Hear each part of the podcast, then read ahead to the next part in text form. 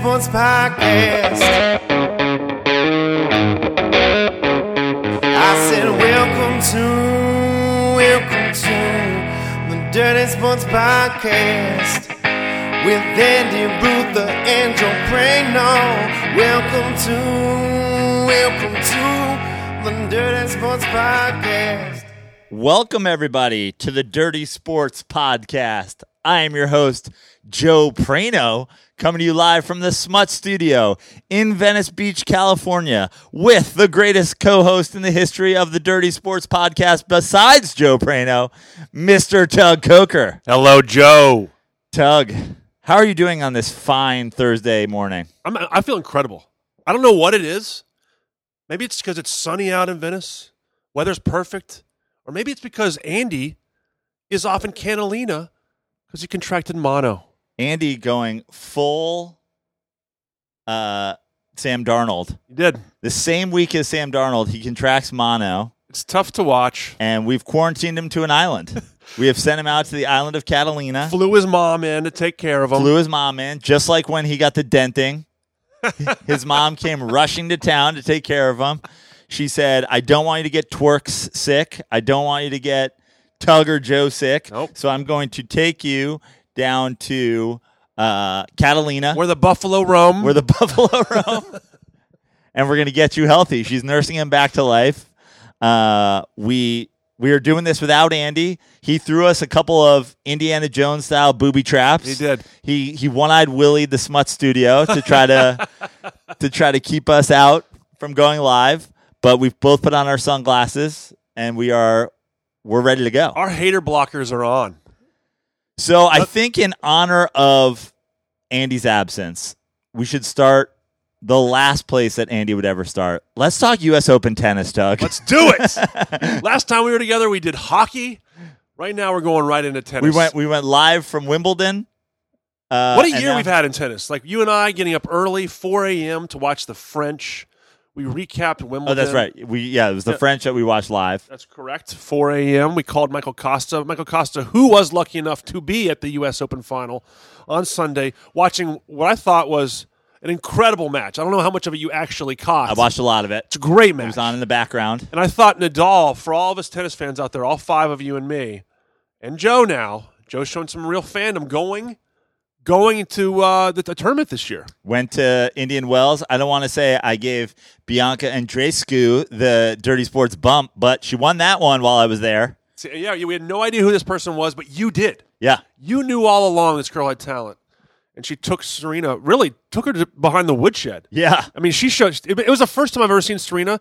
I've seen Serena be nervous in the past because she's trying to tie the record for most majors, and she's tight trying to win the first major uh, after you know becoming a mom. But this is the first time I ever thought she was like she just got beat by someone better than her. Yeah. Like age actually caught up with her a little bit. So Well, that's what I want your take on.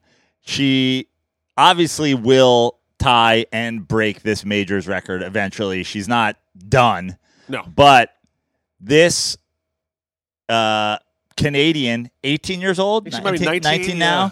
She was 18 when she was at Indian Wells, so maybe she had a birthday. Uh, is is there a passing of the torch ceremony happening in this actual event? too hard to say. You know, again, small niche audience here. Women's tennis, um, it's just too hard for people to stay on top. Serena is such an anomaly because nobody stays on top for long. You see people spike, get a major, and be never heard of again. Marion Bartoli won Wimbledon several years ago, retired after she won Wimbledon. I don't know who that is. Exactly, I, you're not supposed to. I was pretty sure That's- that I was pretty sure that was somebody who hosted a cooking show. she may she may do that now. yeah. over in France, you know, and uh, on French TV. But um, so many people have had uh, just a, like a meteoric rise, grab a major or lose in the finals.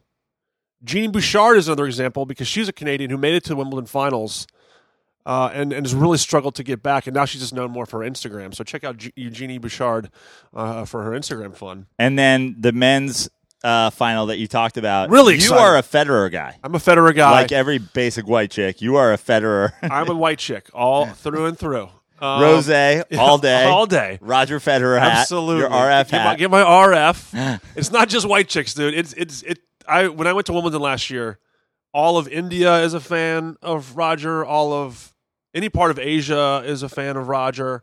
Now He's he captured he the world. Was nowhere to be found in this U.S. Open. Huge missed opportunity losing in the quarters, knowing that Djokovic went out to Stan Wawrinka in like the fourth round.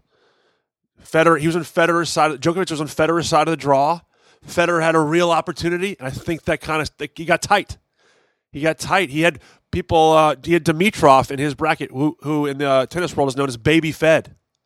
They call him Baby Fed because he's got similar style of game, kind of got that fluidity that Federer has, and, he, and he's never beaten Federer in seven matches. But nobody beats Baby Fed eight times in a row. And I I hate to go all like MAGA here, but I was rooting for the Russian in the final because Well, you like a you like a good troll. I like a good troll, and I also like that this guy was yeah he was you know saying I, I bring it on, boo me, Yes. I want to hear it. He was uh, And I think in New York, I liked his attitude. And New Yorkers were excited to boo him, but they also learned to love him. Like Yeah, they love that. they It's came like- all the way around yeah, in this thing. Exactly.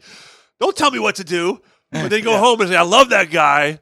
So it's. Uh, it, I was rooting for him too. I tweeted out that uh, Nadal was playing cousin Greg from Succession because yeah. because he's got like uh, he was so gangly. Like he just he- like most six you know six guys who are who aren't like NBA players. They just have a weird gait to them, like a weird movement around the court. Yeah.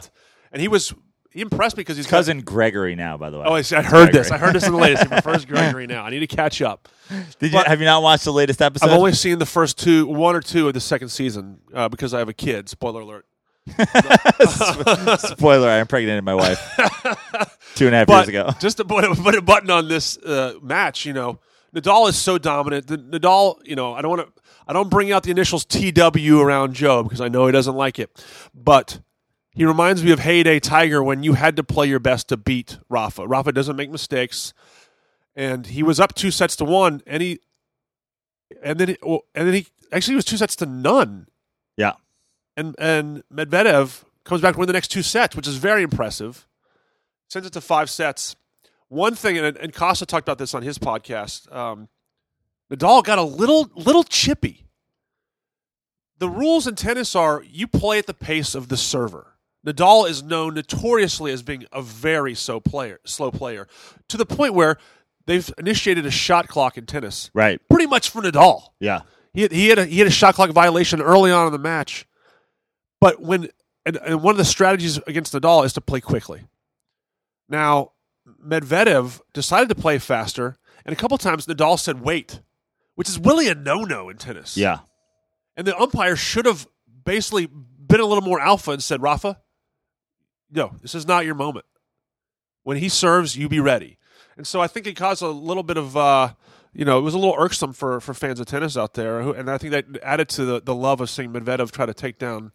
You know, you know who I root for in every tennis match? Who? I root for the person that's just winning gracefully, winning points gracefully. Forget the match overall. Just like when these players hit a point and then they're like, "Yeah!" They turn to the crowd. I'm like, I mean, it's one point in a fucking tennis match. So you're a Federer guy. I, I'm kind of a Federer Yeah. guy. Yeah, I, I was a big fan when I watched uh, who was the number one w- woman's women's seed that went out after she beat the 15 year old American girl, and they had they had a very graceful uh, on court oh, yes, interview. Yes, yes, yes, yes. Um, She's Japanese. Yeah, Um, I forget. I forget her name. She, but she'd won two majors, uh, hard court majors in a row. yeah.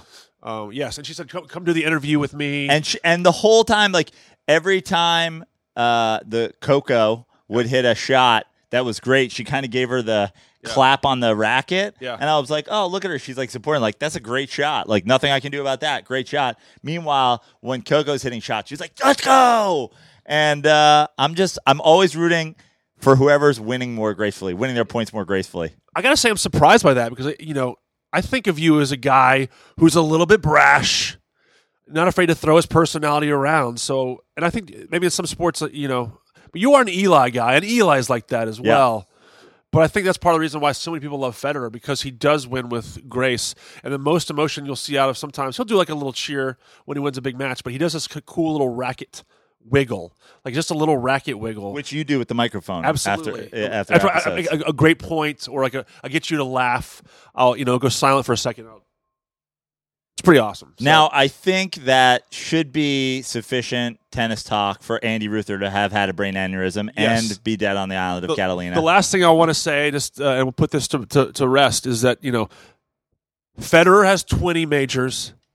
Disaster year for Federer. Federer has 20 majors. We started the year with Nadal having 17. He won the French. He won the U.S. to get to to 19, and also on the heels is Djokovic. I think he got to 17. I want to say. Correct Right. me if I'm wrong. But he went and from losing, Federer had Wimbledon on his racket yep. to get to 21 to separate again because you got to feel like Nadal's going to win the French again next year, automatic to Right. 20.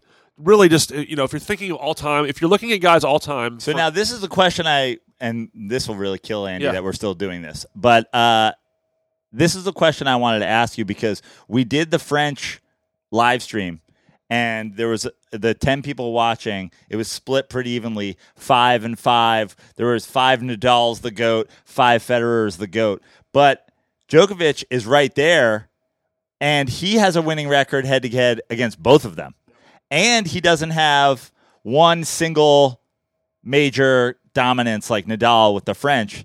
So is he low key? If he ends up with the most and he's got a head to head against both, isn't that? Isn't that? I mean, how do you argue go? I, I- I have to agree. Like, listen, I'm, I'm a Federer fan. Like, I was a Stefan Edberg fan for you, the, the five people that are still listening. um, I, I We're love, trying to crush this. I love, this live stream. I love elegance. we want to get no people in the live yeah, stream. no by, one, by the time oh we get to God, I'm out of here. We just gave you mono by I listening hope, to I hope you're ready for some FIBA basketball talk after this. But um, Federer is my favorite player, but I think he has. He, I don't think he'll go down as the greatest because, like you said, um, Nadal, his ability to, even though Federer has a winning record against Nadal outside of clay surfaces, Nadal still beat him in bigger, bigger matches. And Djokovic, I think, has always given uh, Federer some fits, especially in the last half of his, of his career, and he kind of owns Nadal in some big matches. So I, I, agree with you. I think Djokovic has a chance if he stays healthy and stays focused to become the greatest player of all time. Have we done it? That's it. That's tennis. That was talking tennis with Tug Coker. Talking tennis with the pre-show. that wasn't even live. Now we're gonna go live. Uh, Tug, we have a lot of sports to talk about. Tennis is obviously a sport. Don't want to say it's not a sport, but uh, we have a lot of sports to talk about. We obviously have week two of the NFL Pumped. upon us. We are going to save that for the end. I'm going in order here, and we'll. Uh, Did you create the rundown or did Andy create it for you? I created. The I rundown. love this. I created the rundown. You know, Andy says you don't do any of the the, the, the, the menial task work. And then I got this in my inbox this morning showing me the rundown. I I a tear came to my I eye. created the rundown and I threw things on there that I knew Andy would have just blown through had he been here. He's not talking basketball. He's not talking a couple of major milestones in the MLB. Uh, he would have probably had some college football conversation on there. But we have a couple things to talk about before we get to week two of the NFL. The first one, couple basketball stories. Let's start with the biggest basketball story Kobe Bryant trolling a seven year old girl on Instagram. Uh, this is so it was a little confusing the Yeah. way Kobe give a put little it give a little backstory. It was a little confusing the way Kobe put it up. A lot of people are thinking that Kobe has just called out one of his players for missing a game and them taking fourth place. What he actually put up was a uh, victory post. His team beating another team like 140 to 12 or something like that. And then a throwback to two years ago. This same team lost to uh, this Kobe's team lost to the same team they just blew out, like 22 21. And uh, he was talking about all the changes in their lineup, in their roster since that time. But he specifically threw one girl under the bus as she was missing because she was at a dance recital. And he then says, I guess we know where her priorities are. So Kobe Bryant trolling a girl on Instagram for attending a dance recital instead of an AAU basketball game at like literally age eight years old. And it's Kobe Bryant, worst human being of all time or worst human being of all time? you hate to see it because I love to see it. Well, I know you do. I love to see. I like the the whole world is waking up to No. what anybody with eyes and like an understanding of body language and like human interaction knew about Kobe Bryant 15 years ago. the sadness is is that Kobe has tried to immerse himself into the art world. He's won an Oscar somehow. If you look at his Twitter bio, it says nothing about basketball.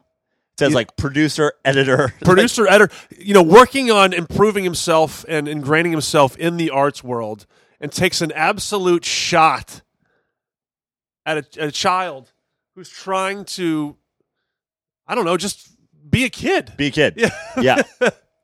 and he just tried to qualify it i saw on twitter he tried to correct his uh, you know what he meant but Yeah, Yeah. well, well, for, he just denied it.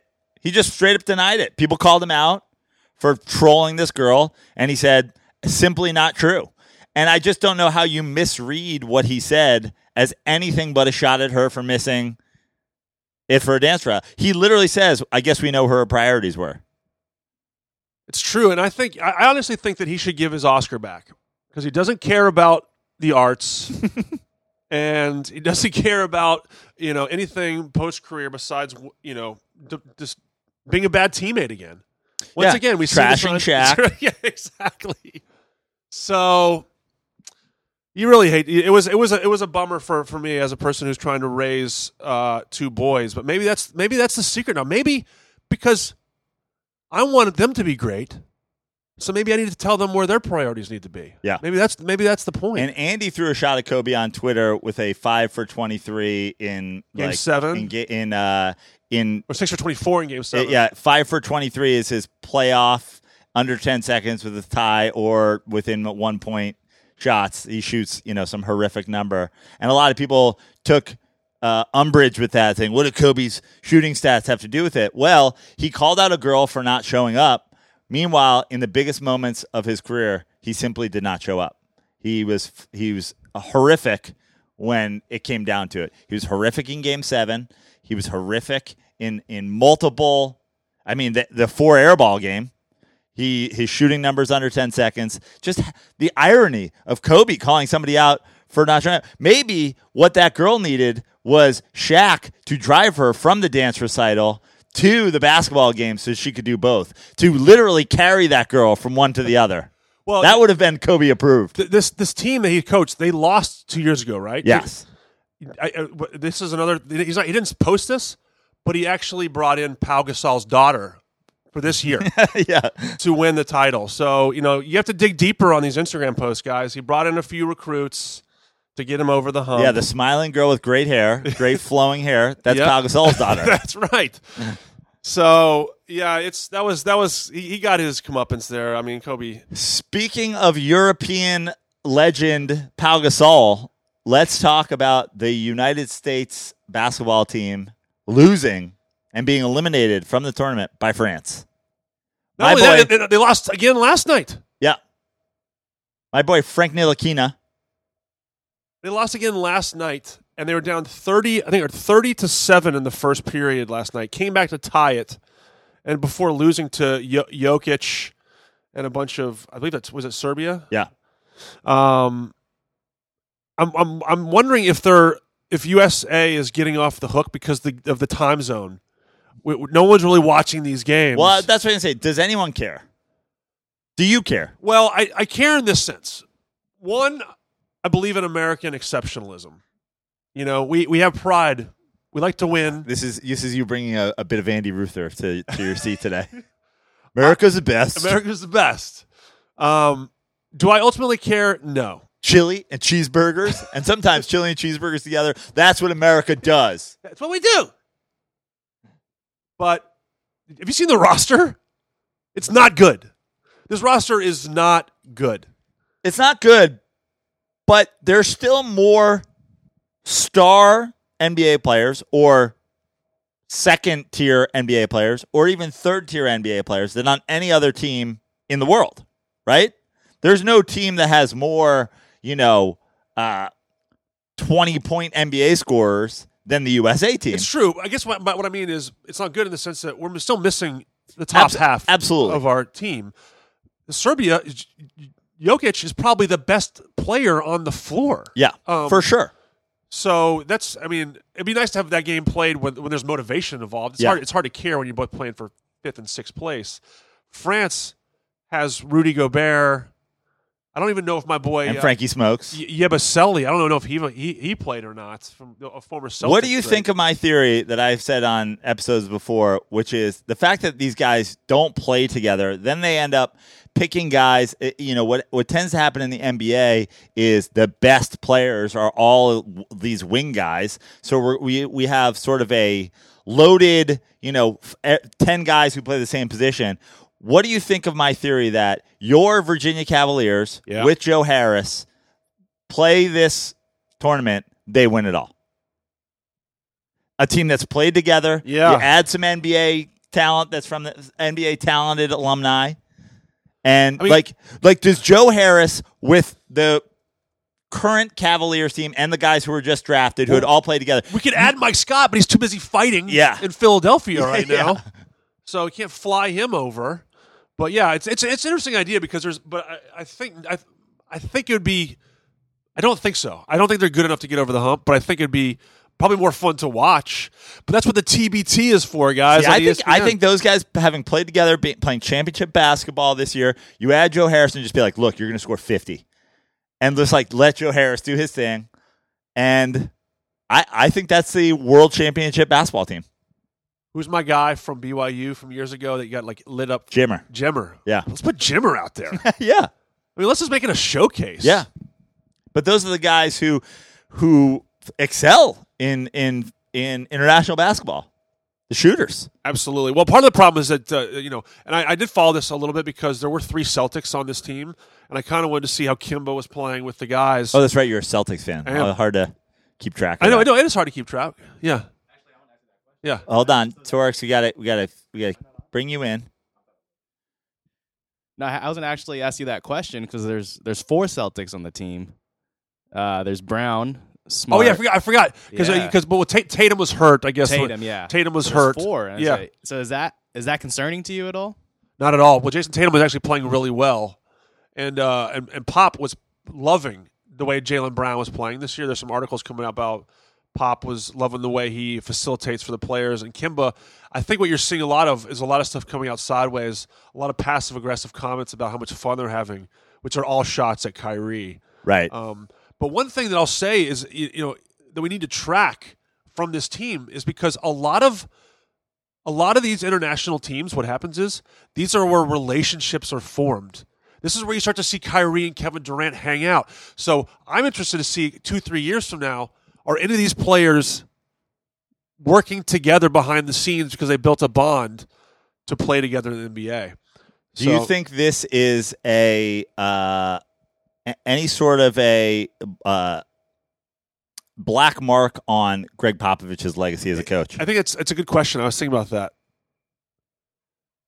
Gregg Popovich, sort of known for taking, you know, a ragtag bunch and turning them into Hall of Famers and being like, it's easy to get them to play together. Uh, just listen to me. I, I, I honestly do think this is a bit of a I'm, I'm going to tell you why I don't think so. One, I love that Popovich is uh, the coach because he's uh, from the you know gra- you know served in the armed forces or at least graduated from a, a military school. But the Achilles heel for Popovich is what's his secret sauce? International players. Yeah. he has a weakness with American players. So I think he probably didn't quite know what to do because he's talking to them in a, in you know in English. He wants to he likes to talk to Ginobili in a different language or Tony Parker. You know all, all these LaMarcus Aldridge. I'm pretty sure is not American. Uh, um. So I think like I, I would I think it has a black eye on Popovich, but he knows that he's been handcuffed because he doesn't have a chance to draft, you know, some guys in the late second round that stash them away for a few years and have them come back and be great. I, I'm putting it as a small smudge. yeah, it's a smudge. It's, it's a fingerprint on the eyeglasses of Popovich's career. And I'll also go ahead, go ahead and say uh, if this team was coached by Mike D'Antoni, they'd be winning every game by 40 points. And I'm going to leave it at that. I think that's a great call, actually. I mean, to see uh, to see that uh, coach uh, D'Antoni coach in um, international would be, I think, be awesome. I mean, it's it's a game he's used to. yeah. That'd be and super and fun. he's been on he's you know he's been on the staff before yeah. on, under Coach K. Uh, we move on to a little baseball. Just a couple of quick baseball things that we have to touch on. I want you to do the heavy lifting. I followed up, but I, but I know this is a sport that you're following. Well, a little you're you're than I- Mister you're Mister Gambling, That's correct. and there is rumors of you know some tug gambling things in the works here. oh yeah, there are. I don't want to. I don't want to tease it too much. So I'm going to just hit you with a couple things. One, the Dodgers have clinched the NL West. They're the first team to clinch their division. Uh, as our gambling correspondent, where how do you feel about the Dodgers World Series winning odds? I don't know the exact number, but I, I still am concerned. And here's why. One, I'm interested to see how they play the, the back half of September. You know this as well as I do. You can see a lot of teams either get hot or ride, ride momentum, or do they shut it down? How are they going to handle the pitching staff with the back half here? But I really have to say, I I like the I like what the Astros did. Right. I got. I mean, everyone's talking Yankees or Astros to me. Leaf blower. We're gonna go ahead and have you shut that window there to work since somebody is cutting up a dead body. some sort of Fargo up in here. saw. Uh, so you, you the the Major League Baseball teams that are out there are a roulette board. You've got uh, some money. How much are you scattering it around? Yeah, it's a good you're, call. you're going heavy on the I, well, I like I like the Astros because I just think that their pitching staff is great. I, I just think the way they go about uh, assembling their team is is top notch. Yankees, I I'm not as in, invested in the Yankees because uh, a, a probably some emotion is is in there. Um, I'm not a big Yankees guy. Uh, curious on the pitching staff there as well. Obviously, have some you know pretty loaded. The team I think is the here's a team that I'm interested in sprinkling on. The Washington Nationals.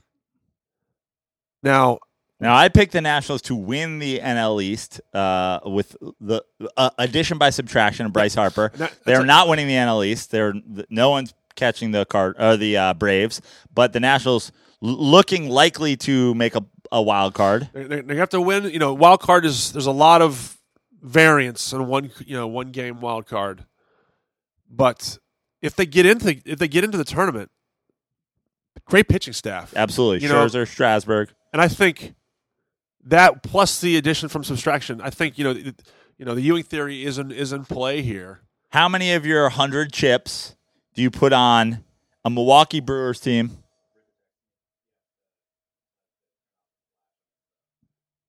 Oh my God, Uh, Andy, Andy, Andy Andy Ruther calls in and says your phone is flashing. uh, how many of your hundred chips do you put on a Milwaukee Brewers team that is a half game out of the wild card with Christian Yelich uh, breaking his own kneecap with a foul ball? Uh, you, you have to imagine the odds sort of skyrocketed skyrocketed because of that. Uh, I went to a Dodgers Brewers postseason game last year. Um, a lot of shenanigans. You know, I think that the game I went to remind me of the manager uh, for the Craig Brewers. Counsell? Craig Counsell, thank you. Started the pitcher for one batter. Yep. Then they brought in someone out of uh, the you know in the bullpen This is in the playoffs last year. playoffs game last year. Day game, Kershaw pitched, and um, who knows what you're going to get with Craig Counsell. I don't believe in the Brewers. I might throw, but I believe in making money, so I throw maybe five chips.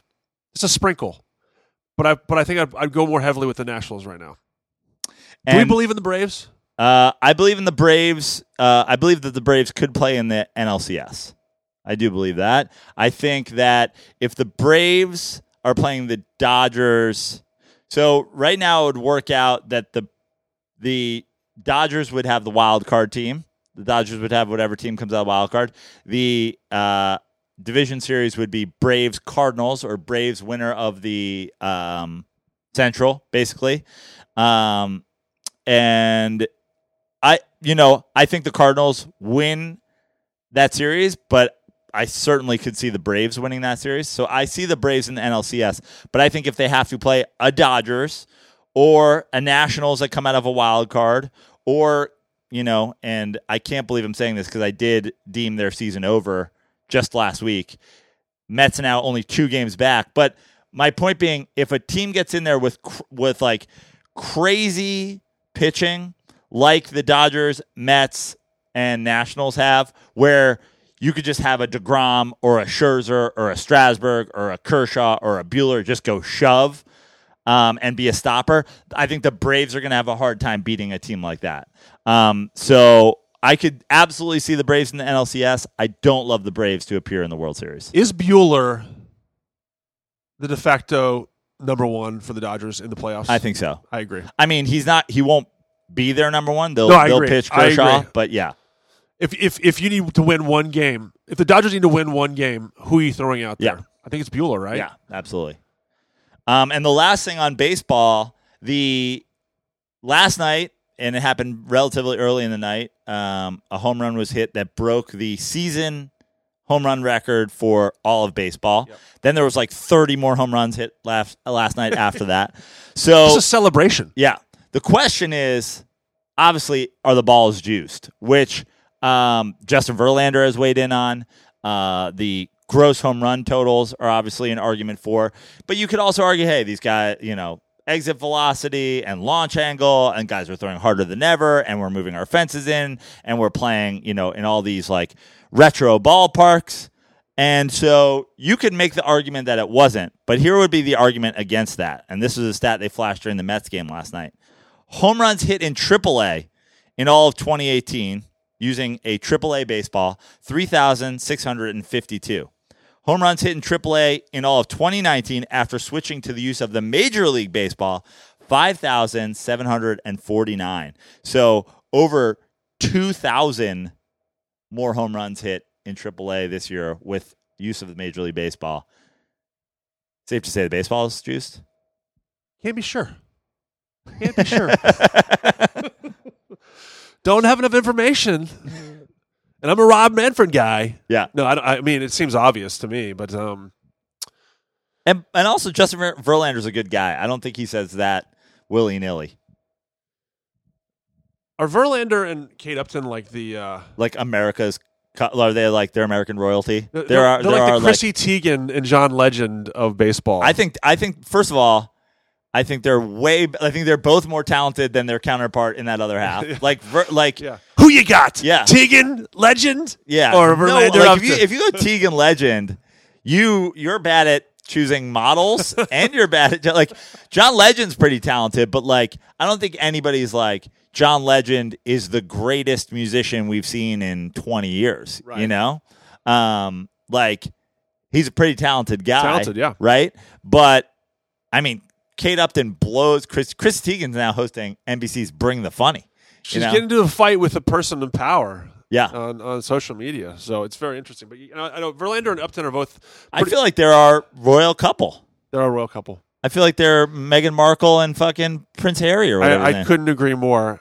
Let's crown. You want to crown them? Yeah, Crown. Let's crown them. American royalty. the last thing, oh, the last thing I want to say, and I don't want to make this a somber moment, but I just want to be uh, reflective on um, just a thought because obviously this is the week of September 11th, and I was going through some highlights of like great moments from 2001 great, mo- great moments on 9-11. Great, let's take a look back at the great moments of 9/11. 9/11. Let's take a look back. It was But- a sunny morning. That was a, that was a It's a Tuesday morning. Tuesday. Um, but so many of the moments were that are used as moments to uplift America were about baseball. Yes. Two of the moments that, I, that everyone remembers is the George Bush throwing the baseball out.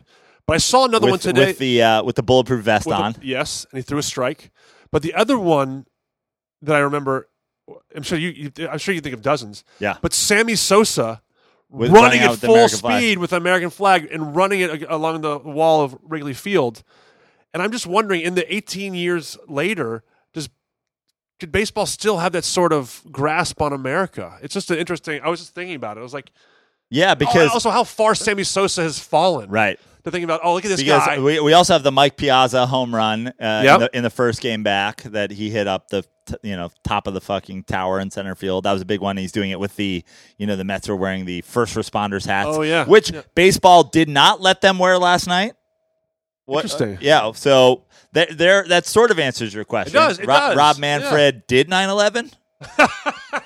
Rob Manfred and Andy Ruther equally responsible. If you had to sprinkle 100 tips on George Bush, Andy Ruther, and Rob Manfred, how many you put on Rob, Rob Manfred did 9/11? I used to think Andy had the most of those chips. Yeah, yeah, I'm concerned now. yeah. I don't know why Manfred's not letting them wear first responders hats. Seems super dumb. But shout out to Pete Alonso, rookie on a rookie contract, buying the whole team uh, custom 9/11 remembrance cleats in in each of their company of of choices style. That's I mean the polar bear is taking New York by storm.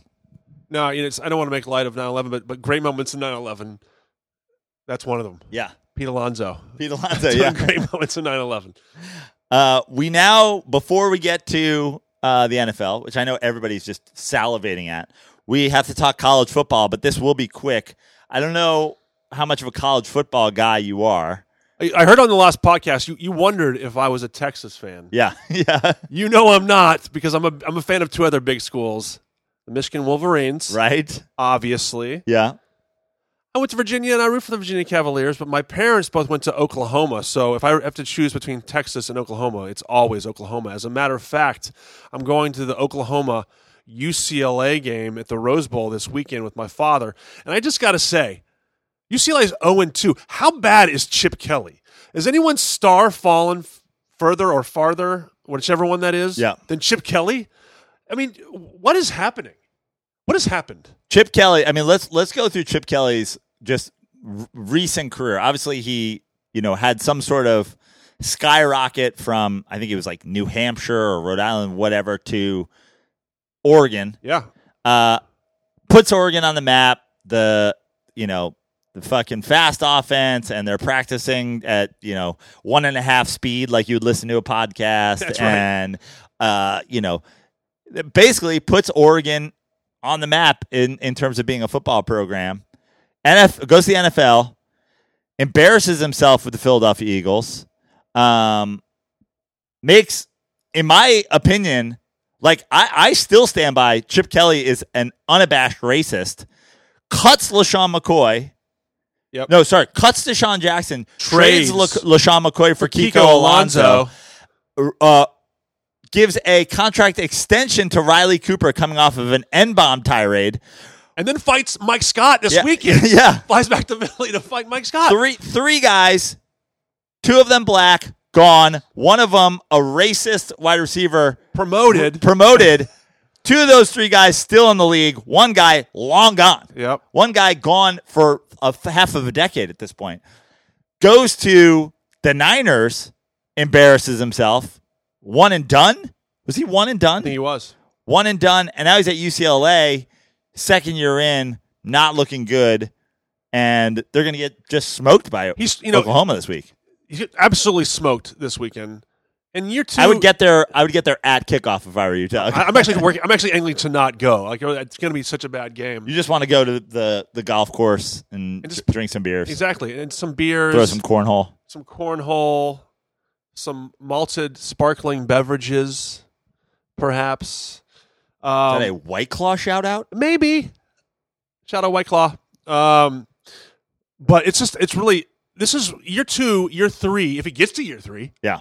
is when you have your guys. Year one maybe we understand. We don't you're you're playing with another coach's players. There is some reason for forgiveness. Year two usually also you have you kind of load your schedule to to win your first in college football you're supposed to win your first couple games Yep.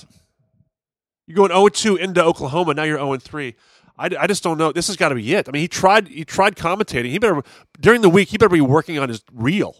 Now you brought up you you should be 2-0, 3-0 after this weekend if you're a, a major college football program. And that is because early in the year you there's there's usually one or two big games each weekend, but by week 3, week 4 then we go to we go to cupcakes, then we get our our uh you know conference schedule going. This week there is not a single matchup between to- two top 25 teams. The game of the week on a quick browse of the schedule, Iowa, Iowa State. That's the game of the week in college football. It's a two point spread. It's a crosstown rivalry. One of those. Iowa is a top 25 team. Iowa State is not. There are no top 25. Uh, that so I wrote. This is what I have under college football. Not a single top 25 matchup. Game of the weeks. Iowa, Iowa State. Fuck college football. Please talk NFL. That's what I have. I'm ready to do that, and I'll just say I'll just say this. I'll give a I'll give a uh, a quick forward look. I, I heard Andy saying he's off the Jim Harbaugh train. One interesting thing about and I it, it, it relates to NFL. Jim Harbaugh coached with Greg Roman at the Niners. Gregory. He prefer, he's, He's going, he's, he's he's, he's going by Gregory Cousin now. Gregory Roman. He's going by Gregory. Twerks, are you leaving to get me a Rolling Rock? Yeah, you are. That's Gre- my Gre- that's my intern. Yeah, that's right. That's my intern. But Greg Roman is responsible for building offenses around guys like Kaepernick. You see a lot of the success that they had with the Niners. And now he's engineering the offense behind Lamar Jackson. You see Lamar Jackson go off in week one. So the question needs to be raised who was really the offensive genius when Harbaugh was with the Niners? Because we still see Harbaugh loving to gr- to gr- do the ground and pound thing. Not a lot of ingenuity in the offense. I will say So are you uh, have you sold your Harbaugh Harbaugh stock as well? I have not. I want to see this year. We still, you know, the other thing I want to say is Harbaugh is a unique guy. He's got his Costco khakis. he's he's got his Costco khakis. he has throwback glasses. We need to see him bring in a blue chip quarterback. Can we see him recruit as a guy who played in the NFL, got within one game of the Super Bowl, and has taken a team as a head coach to the Super Bowl? How are we not getting a five star quarterback to come in? So let's say no excuses. Shea Patterson, serviceable quarterback. Can we see someone who is potentially elite, like Andrew Luck, for example? And let's see what you can do with them. Army, you know, Andy jumped off the ship against Army. Army did take Oklahoma to the uh, overtime in uh, Norman last year, and that I, I read somewhere that in their games where they're playing top twenty-five teams, Army in the last twenty games, they're like hitting it like a seventy-five percent clip against the spread. Like you don't want to play Army. yeah. And so, having said this, Wisconsin plays Michigan in Madison. Now, as a person who roots for Notre Dame, Army's the first. Uh, they go, "Oh, you guys beat Army. Good job." Yeah. Well, Notre Dame plays Michigan in Yeah. uh, in October, so we'll have, we have a chance to solve that and answer that question. Virginia also plays Notre Dame in two weeks, but Michigan plays at Wisconsin. Wisconsin is like has given up uh, like zero points in their first two games and scored 120 something points. They're not favored. Wisconsin is an underdog in Wisconsin against Michigan. To me, it feels like everyone is going to be thinking, why is Wisconsin not favored? I'm going Right. to crush Wisconsin.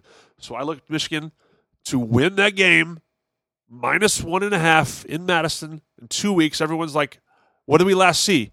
Michigan struggle. They go into Madison. They pull the upset. Well, they don't pull an upset. They they take it. They get the road win, and they march on to another week. Michigan is favored in every game the rest of the year. Now you mentioned uh, Notre Dame, Michigan. You Yep. mentioned Notre Dame, Virginia. I'm contemplating going to that game. If you were, end of the if month. you were to go to that game, I want to do. I need to look. how would you get tickets? SeatGeek? SeatGeek, America's number one ticket app. Honestly, I'm going to say it, international number one ticket app. Everybody's favorite ticket app around the world. SeatGeek, obviously our favorite ticket app here at the Dirty Sports Podcast because SeatGeek is kind enough to do a promo code with us at Dirty Sports. It is promo code DIRTY, which will give you $10 off your first SeatGeek purchase. I have been looking at tickets for uh, numerous Rams games. Andy's out of town this weekend. He's uh, he's on Pretty Catalina. Yeah, uh, Saints at Rams. I was thinking, oh, maybe I uh, maybe I go check out that Saints Rams game at the Coliseum. Uh, last season in the Coliseum was on SeatGeek. I've talked about it before. I'll say it again. My favorite part of SeatGeek. Every seat they will show you a view from like your that. seat, which uh, you know, there's not really a bad seat in the Coliseum unless you're up in one of the corners. Like if you're if you're midfield, doesn't matter if you're in the last row, which I think we've actually sat in the last row. We were pretty close to the last row last year for Chiefs Rams, and it was a fantastic uh, view. So I'm looking at potentially Saints Rams this weekend, but definitely a Rams game coming up. I still haven't been to a Chargers game. Have you been to a Chargers game down Have there? not. I really want to go. Yeah.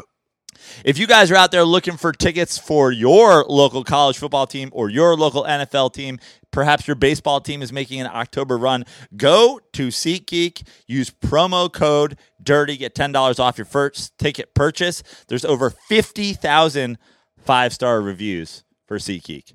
That's pretty good. I have the SeatGeek app on my phone, and it's by far the easiest way to find tickets. I do as well. SeatGeek, again, We'll give you $10 off your first SeatGeek purchase. All you have to do is use our promo code. Download the SeatGeek app today. Enter promo code DIRTY. SeatGeek! SeatGeek! This week two NFL preview brought to you by SeatGeek. If you love SeatGeek, you're going to love this week two preview. You guys, Tug. you guys have waited long enough. Yeah. We teased we it are. out. We teased it out and we teased it out, but here we are. How did you fare in week one uh, picking your games? And what let, let's do a Tug Coker week one recap before we jump into these week two lines and storylines.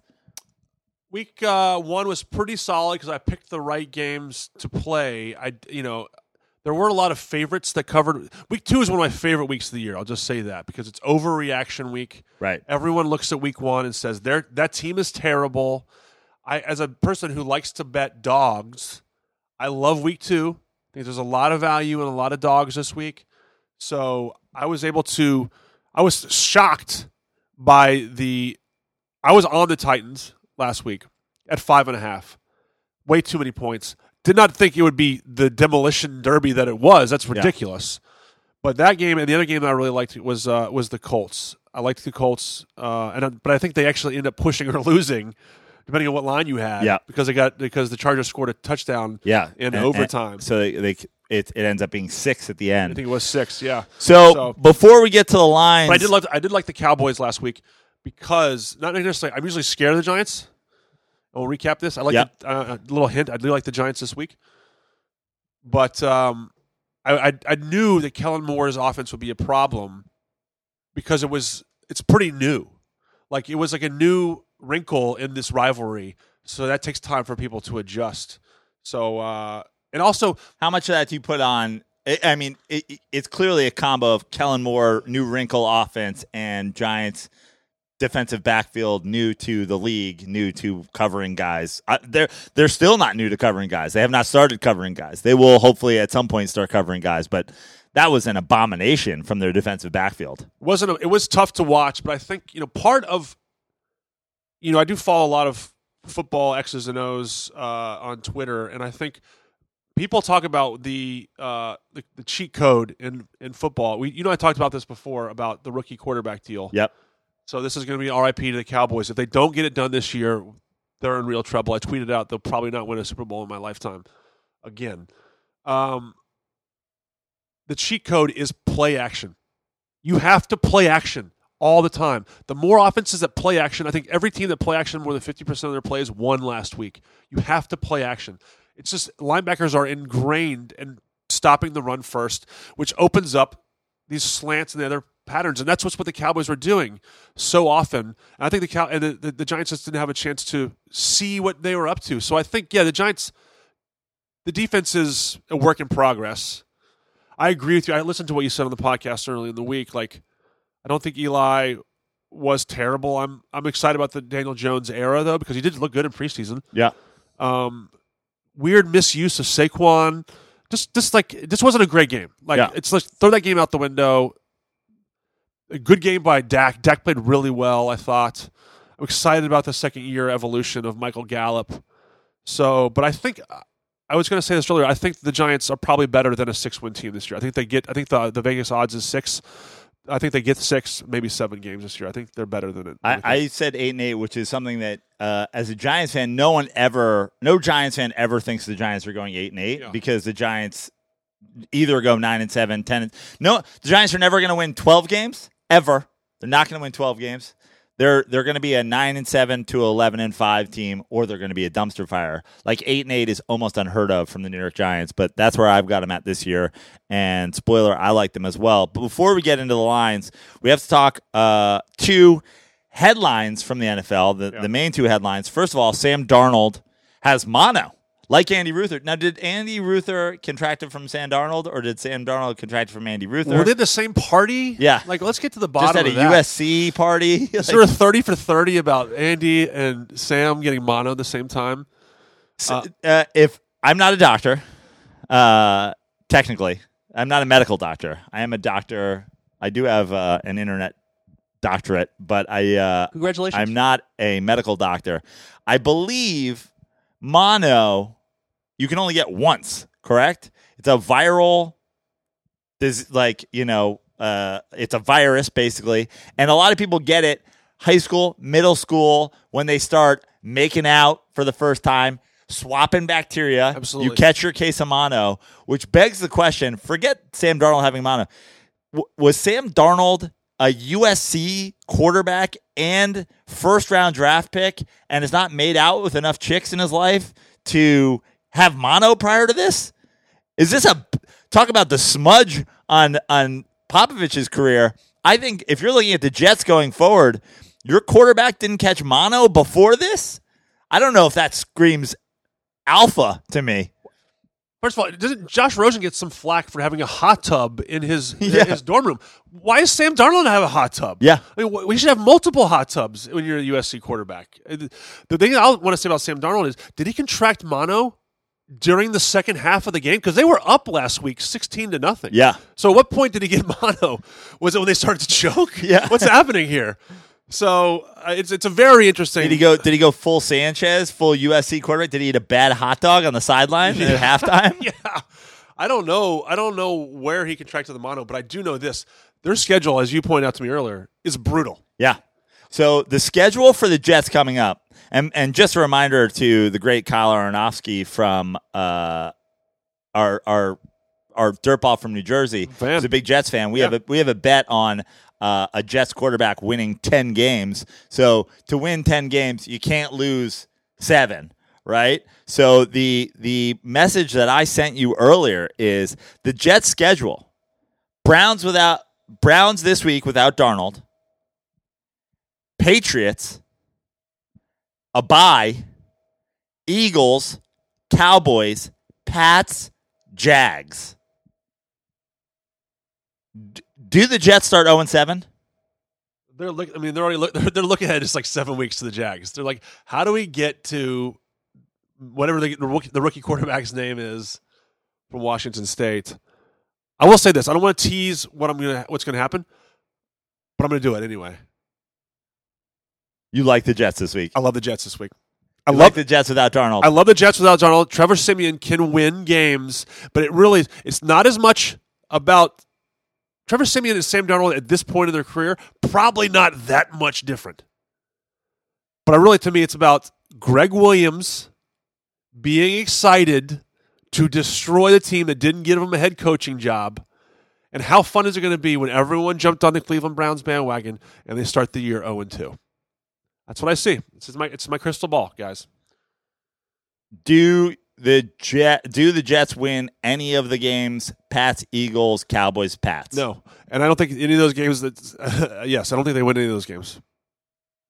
They, they, they might win. They might have a shot with one of the the, the home game with the Patriots. I will. I will. Uh, I'll save it until we get the line. But I think the Jets lose this week, and I think the Jets are zero and six, and their first potential win is against the Jaguars. And Adam Gase will be such. He's already ornery. And honestly, the team that I think they get the best shot against is against your Cowboys. no, home or away? Uh, know? That's a great question. I don't. I, don't I don't know. Twerks, can you look that up for us? Um, the other major NFL headline: Antonio Brown, Patriots. Antonio Brown has been charged in a civil suit for sexual assault by a former trainer. What's your take on the never-ending tale of Antonio Brown versus the headlines? I think the, the Andy Ruther has already weighed in. He thinks this is a bunk charge. Says too many holes. I, I- I see. I don't have the the in depth Yeah. uh, knowledge that Andy has on the on. on Although this. Andy is an uh, unabashed Antonio Brown defender, has been for years. Uh, I'm still. I need a dirt ball. Th- Too many people are focusing on the episode called Odell Beckham Jr. is a diva. That is not where he said it, but I am. I am certain that somewhere out there, in the last two football seasons, Andy Ruther said Antonio Brown is not a diva. I'm certain that we have that on. I just need somebody to find it. Who will be the person that that pulls Excalibur from the stone? Who will be the person that finds the clip oh, where Well Andy Ruther says, where I I force in a conversation about Odell Beckham, Andy Ruther to admit he believes that Antonio Brown is not a diva. I, I challenge you, dirtballs, to find it. Do not focus on the episode. Odell Beckham is a diva. That is not where it exists. I mean, how many times? I mean, we we've seen it now. Like there was a dip a couple years ago with the ratings in the NFL. It's back up now. It's surging in NFL. But when are we going to learn to clearly separate our fandom from these what are just not great people? There's a lot of not great people in sports. And Antonio Brown is a player that I love to watch, but I have to understand that I, he's probably not a great person. I don't know anything about this particular. Um, That's always the, that's always the thing for me.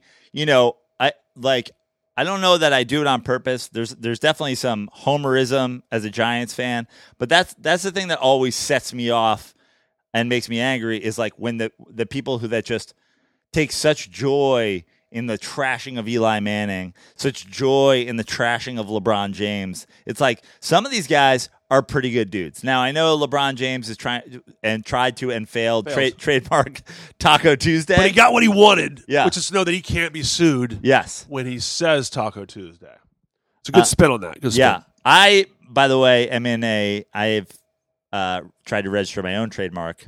I am trying to trademark happy hour. Happy hour meaning the hour post work where you go to the bar Yeah. and you drink at cut rate prices. That's a cool I've idea. trademarked happy hour. So we'll see how that. yeah, we'll see how that goes. I figure if LeBron can get taco, take a shot at Taco Tuesday.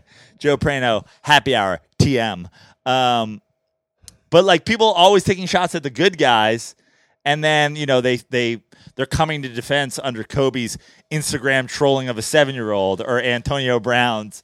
Uh, like I saw somebody in under an Antonio Brown rape joke yesterday with a there's no proof that Ben Roethlisberger did. I'm like I'm like Ben Roethlisberger caught tried to catch two cases.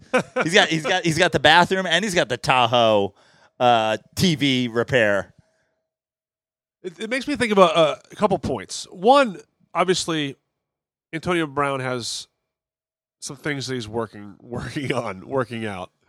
But what are the Patriots? I mean, the Patriots have obviously shown they're doing anything to win. They'll do anything Right. to win. But you, but again, I'm curious that someone, maybe Belichick doesn't care. He's like, just give me the best. Show me a roster that doesn't have a rapist on it, Tug. That's right. YourTeamRapes.com. you want a list of sexual assaults, roster by roster? Check out YourTeamRapes.com. I just bought it. Really? Yes, YourTeamRapes.com. For- You think the Patriots are the only team that rape? YourTeamRapes.com. Maybe there's some karma. Ty- Tyreek is Tyreek is free to play. Got hurt week Yep. one. I don't know if there's some karma involved there. Who knows? Does Antonio Brown like is this is this Randy Moss to the Pats? Is Antonio Brown a record-setting receiver? Is- Are the Patriots going 16 and now? I don't The think so. Patriots defense is pretty fucking good. Really good. Really good. You know what? I- This is the last. I used to be an, an abashed, unabashed Patriots hater. And somewhere along the, the line, I just started to turn, not, not necessarily hate them, but I don't care about Tom Brady, but I sort of respect their organization and the way they do things. Like I think Andy and you and I were on a text chain about like how Andy was all uh, you know uh, in disbelief that like that that this, but it had been in the works. You know, uh, the Yeah. Patriots and Antonio Brown had conceived this as a long con, and my feeling is, as I said on the text, like if you're a general manager who wanted Antonio Brown and you didn't do this, then you should be fired. Like You're saying you, basically, unless you were tampering, you're not you- doing you- your you- job. exactly. You better be tampering, and you just pay a fine. like the Lakers, or whatever. Just pay the fine if you if you want to win. So the Patriots have this, you know, they just don't care. They figured out every little loophole, and I, I, I've gone from hating it to sort of quasi respecting it. I don't know. I don't know how. I'm not, I'm not saying I'm a fan of the Patriots. I won't root for the Patriots. I, I think the Chiefs. The, it's the Chiefs and the Eagles Super Bowl. I still think the Chiefs find a way to get it done this year. They should have got it done last year. Dee Ford jumping off sides, but um, I just it's an, this team is ridiculous. Yeah. We are going to go to the week two lines. Yeah, Twerks is over here in the intern booth. Twerks, I'm going to turn you on and I'm going to keep you on for the remainder of the episode. Now, Twerks, this is going to be the most work you've ever done on the Dirty Sports podcast. Uh, I taught you, you know, Andy Ruther has a thing. He loves to criticize interns. He also loves to Loves it. he also loves to not teach interns anything at all about the process of the Dirty Sports podcast. I came here today and asked Twerks if he knew how to set up the lights, and he said, No, Andy has never let me do that. If you're running a production and your intern isn't setting up the fucking lights, you don't have an intern. Twerks is just basically here for the free drinks. let me just say this. My wife and I, uh, like co-own and operate a wine bar and wine shop, and the number one rule for us is we want to be able to walk away from the, the establishment and have it run as if we weren't there. If you don't have people helping you doing your job while you're in Catalina, you don't have a job. I, like the idea that I came here today and we had a we had a misfire on the live stream because I'm setting it up and I'm doing like why am I doing this? Yep, I'm talent. agree. There's above the line and below the Correct. line. Twerks is below the line. He doesn't know how to set up the fucking lights. And by the way, that's not Twerks' fault. No, hundred That's not. Twerk's fault. That's It's the, the director's fault. That's Yeah. the CEO's fault. It's the executive producer of the show's fault that you don't know how to set up lights. So I'm going to challenge. I'm going to do something that Andy Ruther never does. I'm going to challenge the intern to step up his game. What your job is for the remainder of the show is you are going to give us the game. You're going to give us the line. You're going to tell us who's home and away, and you're going to give us Andy Ruther's pick. You are Andy Ruther in this scenario. You're going to give us his pick for the game. We're going to give you ours. Then you're also going to write down who we picked in the, in each game. See, This is the Twerk, speech. This is, the something speech. that you can, you think that you can handle. Absolutely. Okay. This is the speech I wish Kobe. Am I turned on? yeah. This is the speech I, w- I wish Kobe Are would have given turned? to the, the basketball am player now. Yeah. dancer. You know, but don't don't dehumanize this person. Give Yeah. inspire. You can- inspire. You know, you can lead an intern to water. There's something there's some phrase that goes something like that. exactly. But you can't teach them to give lines. Uh, Let's go sixteen and oh. zero. you're going to you're going to basically you're basically running the show at this point. Twerks, week two lines, twerks with wolves. You're on. Where are we starting? We're gonna start with uh, Bucks Panthers Thursday night game tonight. Thursday night game tonight. so we got Bucks uh, are at the Panthers. Uh, Panthers are the favorite, and the line is minus six and a half.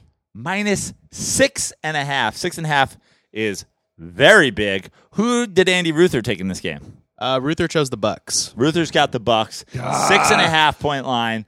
I have sold my Panther stock, as I have said. I am off Cam Newton, Oh man. but this is tough because it's also a Jamarcus Winston game. So two quarterbacks that I never owned very much stock in. I owned a little bit of Cam Newton stock back in the day.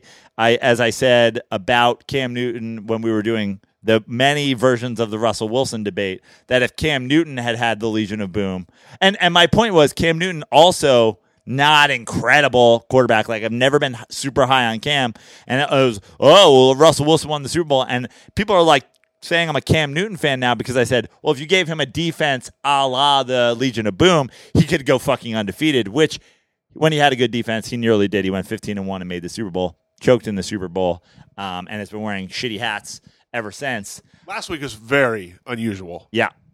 Like he's had some There's choices for his hats, but I do not understand. He looks like a beekeeper. I don't get it. That one I don't get. That one You- like a person who had mono in the 19th century. It's like Yeah, walking yeah. around. Yeah, he looked like he was like fucking out of Africa.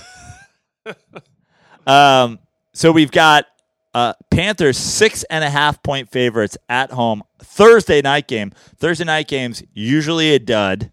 Yep. Um, Usually, usually a, a, a slight advantage to the home team. who do you have in this in this first game? Man, I really just want to fade Andy Ruther across I- the board. I know, It's yeah. really tough. It's it seems like the answer. I have a I have a thing up here, and I'll give it to you guys. Every week, the week before games are played, Vegas releases something called the look ahead line. So it's basically a look ahead. You get a chance to look at the lines before they're influenced by the the week two. Wait, let's say for instance, the, the the games are played for week one. They'll release week two. Last week, before week one was played, Panthers were minus four and a half. So we're getting two points of value just because Tampa Bay looked awful. Yeah. For that alone, I got to take the Bucks because I just like value. I'm a value bettor, and I'll take the six points in a divisional game. Maybe the short week is a chance for the, for Jameis or Jamarcus to have a short memory, and, and Bruce Arians and get them pumped up, and they can score some points to keep the, the, the game within six. Take the Bucks. I want to fade Andy Ruther, and I have, as I said, sold all of my Cam Newton stock, but I never owned any Jamarcus Winston stock. I have been on the Jamarcus Winston is a gigantic bust from day one. At the nothing has told me he was a bigger bust than Hard Knocks with the Tampa Bay Bucks, where he just seems like literally the team rolls their eyes every time he opens his mouth. He's not a leader. I am going with the Panthers simply for one man and one man only, not Cam Newton, but Christian McCaffrey. Christian, I think the goat McCaffrey. Christian McCaffrey has the welcome to the national spotlight game. You know, everybody who's a fantasy owner knows about Christian McCaffrey, but the the casuals, as they call it, who will be watching a nationally televised game will get a full serving of Christian McCaffrey. I also think a lot of people, for some reason, and I'm not sure what it is, are desperate to hang on to the Cam Newton Panthers. Um, that they're like, I don't know how you trash. I still think Cam lives on the border of good and great, and I think he resides there with Russell Wilson in a home. There's a there's a border town, and you know maybe Russell's north of the wall, and and Cam's just south of it, but they live in the same border. They live on, in the same border town. What size pizza? Yeah. Oh, yeah. They're they're both they're both large cheeses. yeah. They're like Yeah. they're like large. No thin- works They're on like there. large thin crusts. Yeah. You know, they're like thin crust larges. They're like you're not even really that full after it. There's no toppings whatsoever. Like if you showed up to a party, if you showed up to a party of people, more than five people, and you only brought a single large thin crust, people will be like, "What? Like we're gonna have to order more pizza." Yeah. Um, I'm going the Panthers to win and cover, and everybody stays on wrongly the Cam Newton Panthers bandwagon as like a team that they won't lie. Uh, there's a, like I've never heard of somebody that gets more excuses than Cam. It's always like, well, he's hurt. Well, his receivers are terrible. Well, you know, uh, the even oh, Luke. It's like ev- the the excuses that get rolled out for Cam Newton. I mean, I, I got blocked by Mike Freeman last year because Mike Freeman was saying Cam Newton MVP candidate, MVP candidate. He did get hurt last year, and he he's still. He gets hurt all the time because he's a tailback. it looks like there's some residual effects. He didn't throw a ball over 15 yards in the game last week. Yeah, But they did still hang tough against, you know, it looks to be a, a, a still healthy and stout Rams team. So I see I see why you're going that way. I'm just I, I like to bet on the junk. I'm a junk bettor, so I'll take the Bucks. One thing I will say, uh, a great follow on Twitter is Scott Barrett, uh, who writes for Pro Football Focus, I believe, and he has a gr- great nickname. nerd. Yeah, he's a nerd. No, he's awesome. He has a great nickname for Christian McCaffrey, um, which I uh, would like to catch on. Derry Sanders. Derry Sanders. Yeah. I like it. Yeah, I think it's pretty solid. Twerks.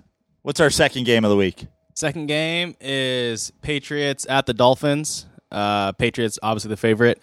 Huge line here. The line is uh, Patriots at minus 18 and a half. 18 and a half. This- 18 and a half. This line By the way, is did Twerk get to weigh in on the, the game? skyrocket. Yes or no? Uh, It's, it depends. It kind of Yeah, we'll goes. go, we'll go to Tor- we'll, we'll get Torx's AFC West takes. Yeah, okay. Uh, who does Andy have for this? Uh, oh, sorry. Andy has the Patriots. He has oh, I them love covering. it. Good, finally. Okay, let me just give a couple. let, me, let me give a stat that I. Uh, And this game is where? This game is um, at the Dolphins. Here's a stat. A reason why, like, my hatred for the Patriots has has lessened, and I've kind of appreciated their their malleability to do whatever it takes to win. They're not like a, there, there's no system. The system is we'll we'll figure out ways to beat you. Case in point, last you know, there, everyone talks about um, personnel groups. Like the twelve personnel is basically one running back, two tight ends. Yep. and that's the that's a predominant way to win in the league right now. Everyone's going two tight end sets. With Gronk last year, they did it uh, more. Last night or Sunday night, they didn't do it at all. They used a 20 personnel, which is two running backs and zero tight ends and three wide receivers on 23 plays against the Steelers. That's the most by any team since 2016. By the way, And they use that, just, just to finish that note, they used that personnel, the 20 personnel, eight times all last season.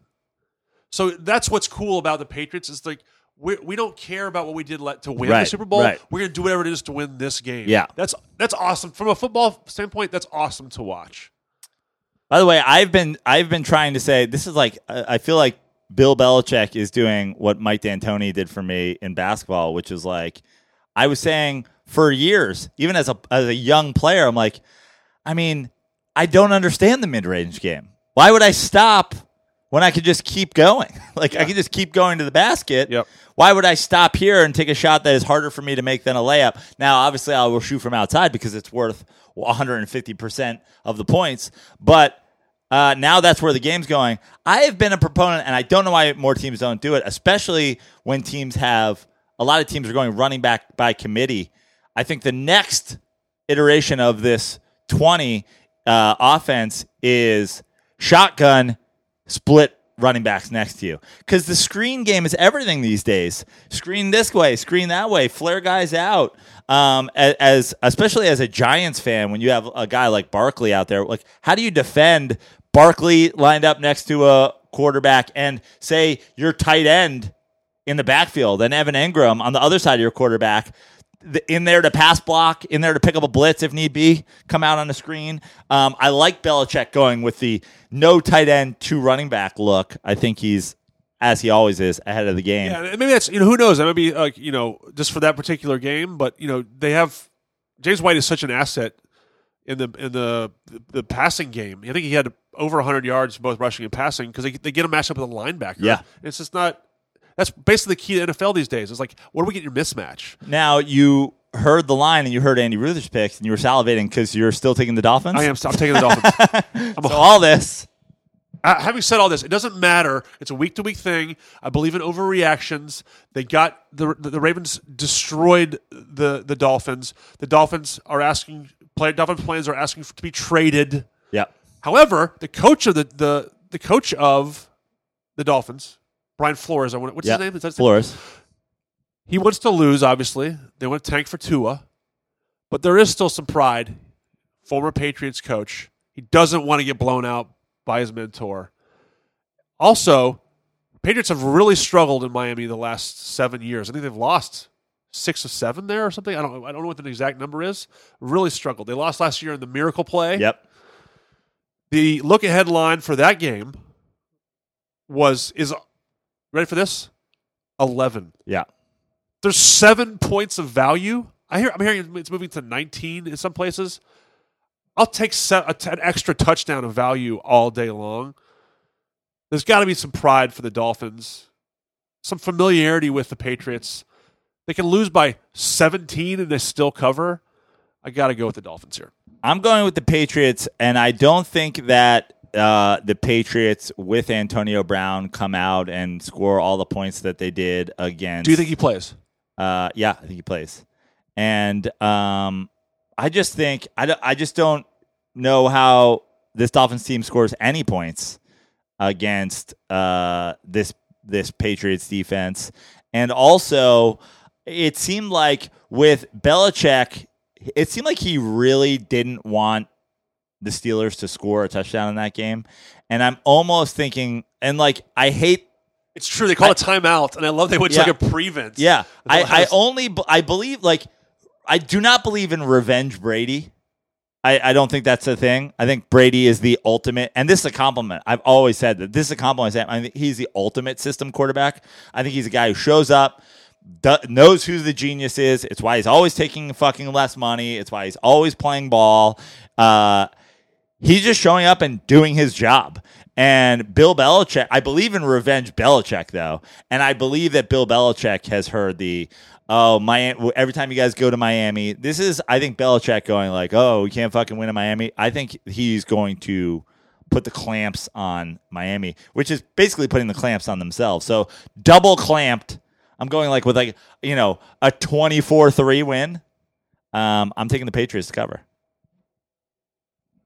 So we're we're split. We're zero and two uh, on our same picks already. which I think is great. Yeah. That's what the fans at home want. I'm sure They they'll. I'm sure they'll come time. together because we've already previewed a couple of them. Twerks, what's game three? Also, real quick though, just to Tuck's point, I looked that up. Patriots are one and five in their last visits to Miami. Yeah. So who knows?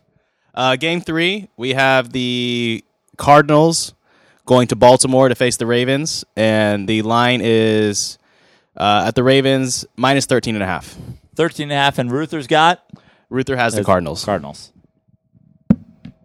Look ahead line here was nine, Look nine ahead, Doug. nine and a half. Yeah. It just it, t- it tells you so much because everyone is you know public perception is the blowout against the Dolphins. Yeah. The Dolphins w- are are terrible. We've just stated this. Yes. You know, and so congrats to Lamar, who was my favorite player to pick in fantasy, by the way, and he's proving us all right. Week Um, one, don't overreact. That's correct. He might get he might get hurt. Yeah. And then RG 3s going to come in and have an incredible year. But no, I believe in Lamar. Um, nine and a half. It's now 13 and a half. Is that right, Twerks? This is a game that I would I would lay off. I don't have a real feel for this game. I wouldn't I wouldn't be active on it. Um, it's it's in Baltimore, if I'm not mistaken. Yeah. So Arizona's got to travel east. One o'clock game. Tough defense for Kyler Murray, who who struggled in the first half before they really started to literally air it out with the with the air raid. Um, I don't know. I'm torn. I'm to take. I'm to take the Ravens on this because the Raven because Andy Ruther took the Cardinals, but also think like 14 is a number I think that's attainable with a defense that's very stout, and I think it could be like a 24-10, 27-10 game. I've got, you know, uh, you've got Derry McCaffrey, Derry Sanders. Derry Sanders. I've got uh, a, a Kyler Murray nickname that I'm rolling out right now, and I will be using excessively from here on out. Backdoor Murray. Oh This is boy. Murray. Murray has fucking backdoor cover written all over him for eternity. He's going to lose every game of his NFL career, and he'll cover all of them because he'll be down 40 points, and then he'll go on weird fucking backdoor runs to pull within 13 and a half. Uh, I don't think this is a good game. I think that the Ravens win it and I don't and I at no point do I think that anybody thinks that the Cardinals do win it. And here comes backdoor Murray. It's uh it could be a fucking porn series. Backdoor Murray, backdoor cover. I'm going with the Cardinals. That's what Matt Stafford used to do, and Matt Stafford got Matt Stafforded yeah. last week. But I, you know, for years and years, I always thought Matt Patricia was the reason the Patriots were winning the Super Bowls. Not really. I'm just kidding. Yeah. I mean, his his so far his tenure with the Patriots, is, or sorry, the, Yeah. the Lions, Lions has been a disaster. less less than stellar. I mean, And- you can't lose that game. Yeah. You cannot lose that game last week. and they didn't, but they may as well have. Well, they should have won the game. They, Yeah. had, they were up the entire You game. You can't not two- win two- that yeah, game. Yeah, you can't not win that You game. play to not tie the game. Exactly. So I, I, I have a lot of problems giving up 13 and a half, but I'm going to do it because uh, because Andy is on the card. Game four works. Game four, we have the 49ers at the Bengals, and the line is for the Bengals at minus two. Andy chose the Niners. Ruther's got the Niners going into Cincinnati and essentially upsetting him. he just hates the Bengals. He Yeah. just hates them so much. The the Did the Bengals game against uh, the Seahawks give you any sort of feeling that the Bengals are a team that could do anything in this NFL season? Because No. I think a lot of people have the Bengals as being right there with the Dolphins as potentially one of the worst teams in football. well, my everyone that I've that I follow or listen to said the Seahawks the defense is not great this year, and we saw that with Andy Dalton throwing up 400 plus yards passing against them. The problem is they only scored 20 points. Right. His, his touchdown maker is out once Touchdown again. makers out. I uh, I am a shareholder of Tyler Boyd in some fantasy leagues. You know, John Ross kind of pulled an Undertaker and rose from the dead Yep. to have a, a great game. Mixon's a little banged up, so Gio Bernard maybe getting the start this week. Um, I am. The Niners are staying in Ohio this week. They played in Tampa last week. They decided to stay in the Midwest, East Coast, stay in Ohio. I still think the Cincinnati Bengals win this game. I'm going to take the small line. I don't know why the Niners are favored in this game. No, the Bengals are favored by two. Correct? Bengals are two point favorites. That's a that's a flip from last week. The look ahead was the Niners minus two and a half.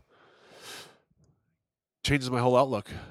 I'm gonna still I'm still gonna go with the Bengals. Bengals minus two. Taking the Bengals. I'm with you. I'm on Bengals uh, to win and cover. I apologized to the 49ers uh, and their fans last week for picking against them uh, against Jamarcus Winston.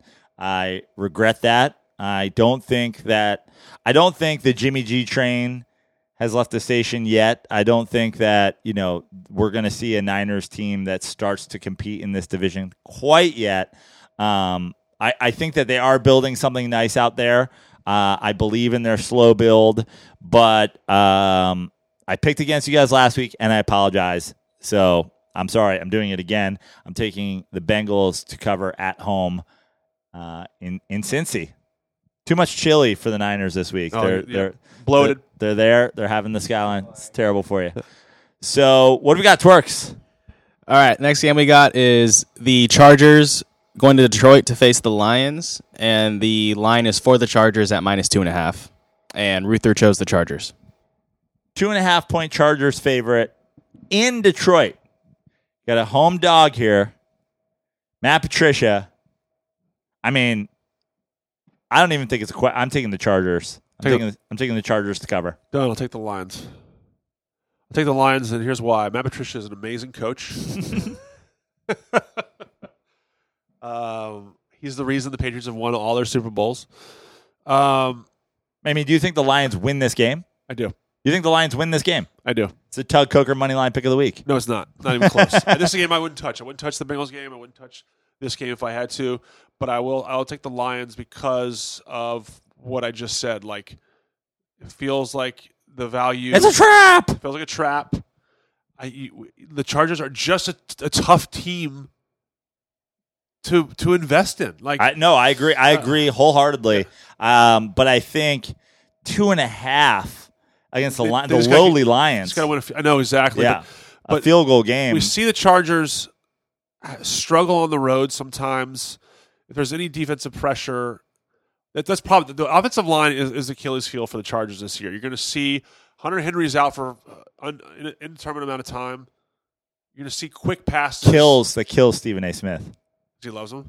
Do you, do you remember last year when he was talking about Hunter Henry oh, yeah, and like yeah. the, Was he playing? He's a torn he- he- ACL. yeah, he'd been he had been Oh, out. he had been out yeah. for 17 full weeks. I think like I don't know how they stop Hunter Henry. Well, he's he's been Stopped in, himself. He's been inactive for 16 weeks. uh, Ekeler.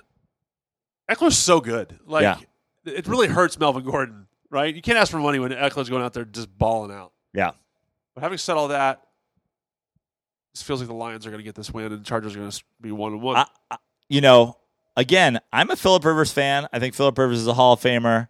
I want the Chargers to be good. I want there to be excitement around the Chargers. I love that the Chargers are going full time yellow face masks. This is this is a fucking huge uniform bump for the Chargers.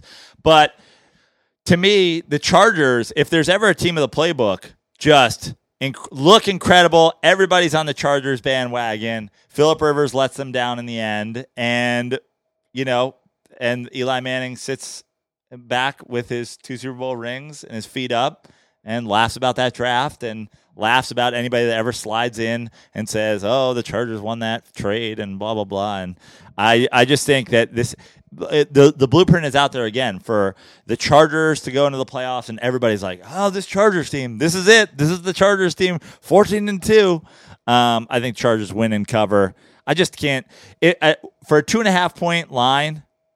I'm basically saying if I'm picking the dog, I think they're winning the game, and I don't. I can't. I can't see the Lions beating the Chargers. So I'm going. I'm going. The former San Diego Chargers. Here's the thing, like usually the the home game, uh, the home team is home field advantage is generally six points. So you're saying that the Chargers are eight and a half points better at home than the, the Lions. I would take the Lions in that matchup every time. So I, I just by that alone, I think I got to take. Well, it'd be okay. I see. What, I, See- I see what I'm see. Yeah, yeah, yeah, yeah. So the Lions should be one and zero. They got they got they're getting uh, you know dinged because they weren't able to finish the deal. The Chargers, I watched the entire game. The the, the Colts should have won that game. Vanderjet missed. Vanderjet. Vander, Vanderjet um, missed two field goals and an extra point. Game should be over. Yeah. Colts should have won that game. What we got next? Next game we got is the Vikings at the Packers. Uh, the Packers are favored at minus three. And Ruther chose the Vikings. Ruther's on the Vikes. Yep. I'll take the Packers in this game. I'm taking the Packers. I'm on the Packers. I'm on the Packers for one reason and one reason alone. Not Mike McCarthy. Who's the coach of the Packers? Not Mike McCarthy. That's that's my that's my season outlook on the on the Vikings. We made money on the Vikings for everybody that's following the new Joe Prano three picks a week on Instagram at Joe Prano on Instagram. The big money last week, I split the Rams game and I split the uh, Fitzpatrick more completions than Lamar Jackson, and we still came out plus 150 because we took the money line Packers. I'm taking the Packers to win at home. I don't. I, first of all, if the Packers defense plays as well as they played last week, and I also I just don't think that the I just I don't think the Vikings are better than the Bears. And I know everybody's high on the Vikings. I think I think this is the Vikings overreaction line. Three, come on, I'm going with the I'm going with the Packers. I have to agree. You know, I saw a, a, a crazy stat um, this to start the year. Um, it's an approximation, but like that, the Vikings have given up 26 passing touchdowns in the past two years. Most teams do that in one year. Like their their defense is legit. Yeah, I still think the Packers are figuring out this LaFleur offense. They did not look great on Thursday night. I'm- sure there's They're- some but growing- they're also playing the Bears defense. Not a lot of teams do look good against Well, the Bears I, defense. I, I think the Bears defense and the Vikings defense are very comparable. I guess Yeah. that's my point. I think it's going to be a low scoring game. I don't think it's going to be like one of these shootouts that you hope for with Aaron Rodgers. When it's there's so many games in Lambeau in the early start of the year when it's like warm out and he comes out and just torches people. Just don't think we're there yet. So No. I think we see like a 17-10 game. But at three points, you got to take um, three. It's three, right? Three. Got to take the Packers. All right, next up we have the Jags at the Texans, and the line the Texans are favored at minus nine. Ruther chose the Texans. There's is there any sort of uh, w- w- what's his name? Minshew, Yeah, Garrett Minshew. Garrett Minshew. Yeah, Washington State Cougars. I know CT uh, Mustache. Yeah, CT Has a mustache, has, Joe. CT has rented a a Mustang from his own enterprise, and he's he's driving the Garrett Minshew bandwagon around the Pacific Northwest. But uh, I look, I liked this Jags team with Foles, but a week two first start matchup, and I think that the Texans are riding as high as any team could following a loss. Like I, f- I feel like the Texans probably feel great about the loss in New Orleans. Uh, you know, back and forth, but you know they hung with a perennial contender. Watson looked great. I'm I'm on I'm on the Houston Texans. Watson is so much fun to watch. Yeah. It's unbelievable how much fun he is. And then they added like they they added Kenny Stills, which is uh, just a nice little third option. Yeah. Fuller's healthy. for the Fuller's time when- whenever Fuller's healthy, he's just he's just great. D Hop catches everything. Yep. Even Carlos Hyde looked pretty good, and uh, so you have a, a two headed monster with Duke Johnson and Carlos Hyde. Like that offense is good. Um, I'm going to take the Jags here, um, for one reason. I, two reasons actually. I do think that's a letdown spot for the Texans. I think it is hard to come up from that game. I think they got their their their heart ripped out from from the game one. So I do think it's a little sluggish, and they probably take this game a little bit for granted. They think they got oh we got a second stringer coming in. We should win this game. The look ahead line was three points. Are you telling me that Nick Foles is worth six points of value from Minishew, who was like twenty one for twenty two, one of the best uh, games that a, a, a rookie quarterback or a backup quarterback has ever played? Granted, it was against a weak Chiefs defense. I love Fournette this year. I like the familiar, fam- familiarity of the teams. I'm going to take the Jacksonville Jaguars plus nine.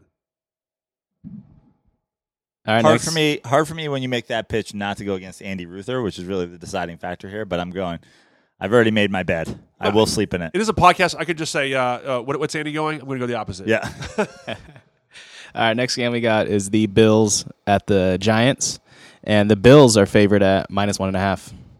Bills will play. We already know what we're doing here. yeah. We Bills, already know. What did Bills Andy play take? their first. Uh, Ruther took the Giants. Oh, no, no. He's killing us. Oh. He's killing us. I'm. I hate. Well, I, I don't hate picking the Giants, but I didn't think that there'd be any.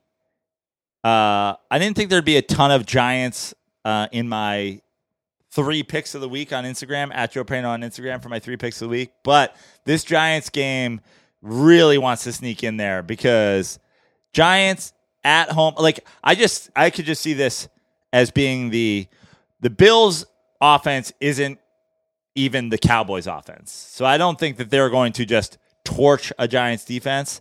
And if there's one thing that uh, Pat Shurmur maybe takes away from week one is people criticizing 10 touches for Barkley. 10? 10? You're going to give him 10 touches? 10? I think he gives him 25 touches. And I just think that this could be the Saquon Barkley show. Saquon Barkley. I'm taking Saquon Barkley minus one and a half over the Buffalo Bills.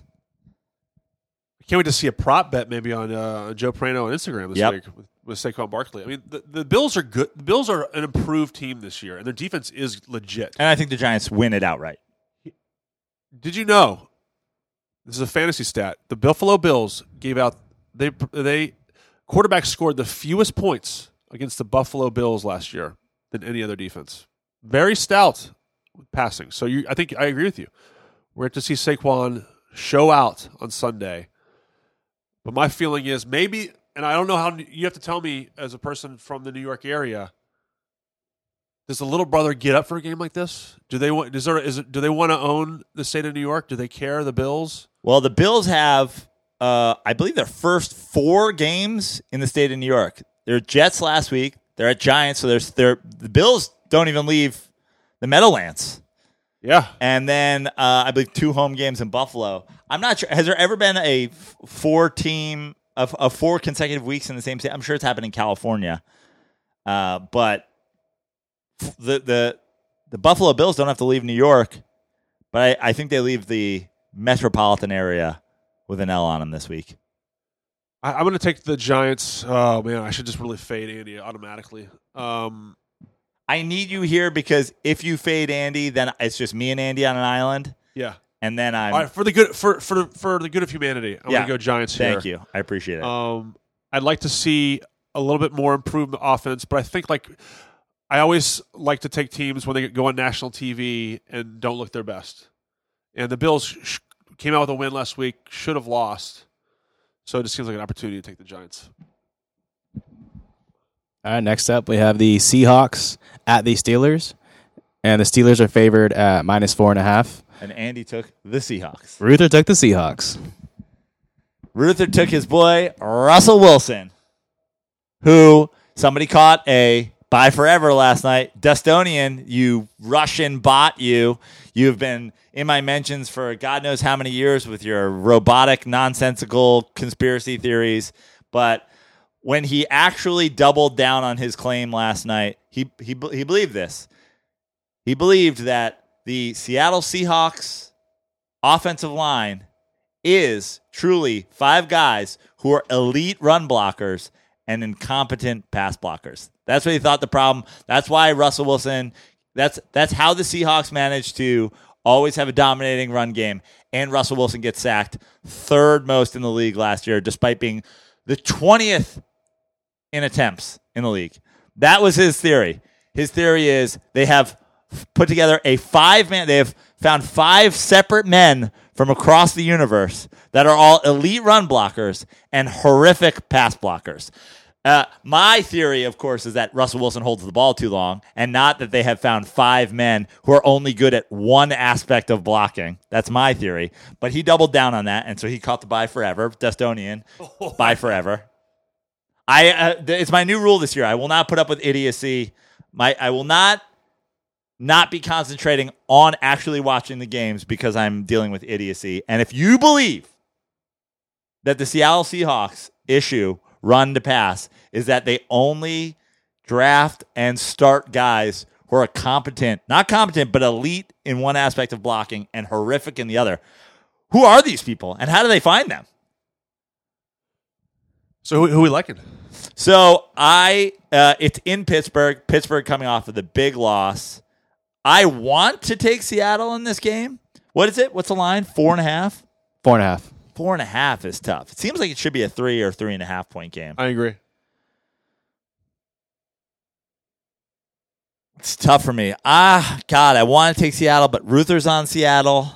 Big Ben's great at home. But then am I? Always. Am I? I'm taking Pittsburgh. I'm taking Pittsburgh to bounce back off of New England. I'm taking if if Andy Dalton's throwing for 400 yards against the Seahawks. What's Big Ben doing? It's tough because Russell would love to backdoor this. Four and a half's big, but I'm going. I'm going Pittsburgh. I'm going Pittsburgh as well. I like Pittsburgh in this spot. The look ahead line was three and a half, which feels more right. Four and a half feels like a lot. So people are put, actually putting money on the Steelers after seeing what they saw on Sunday Night Football. That to me is interesting.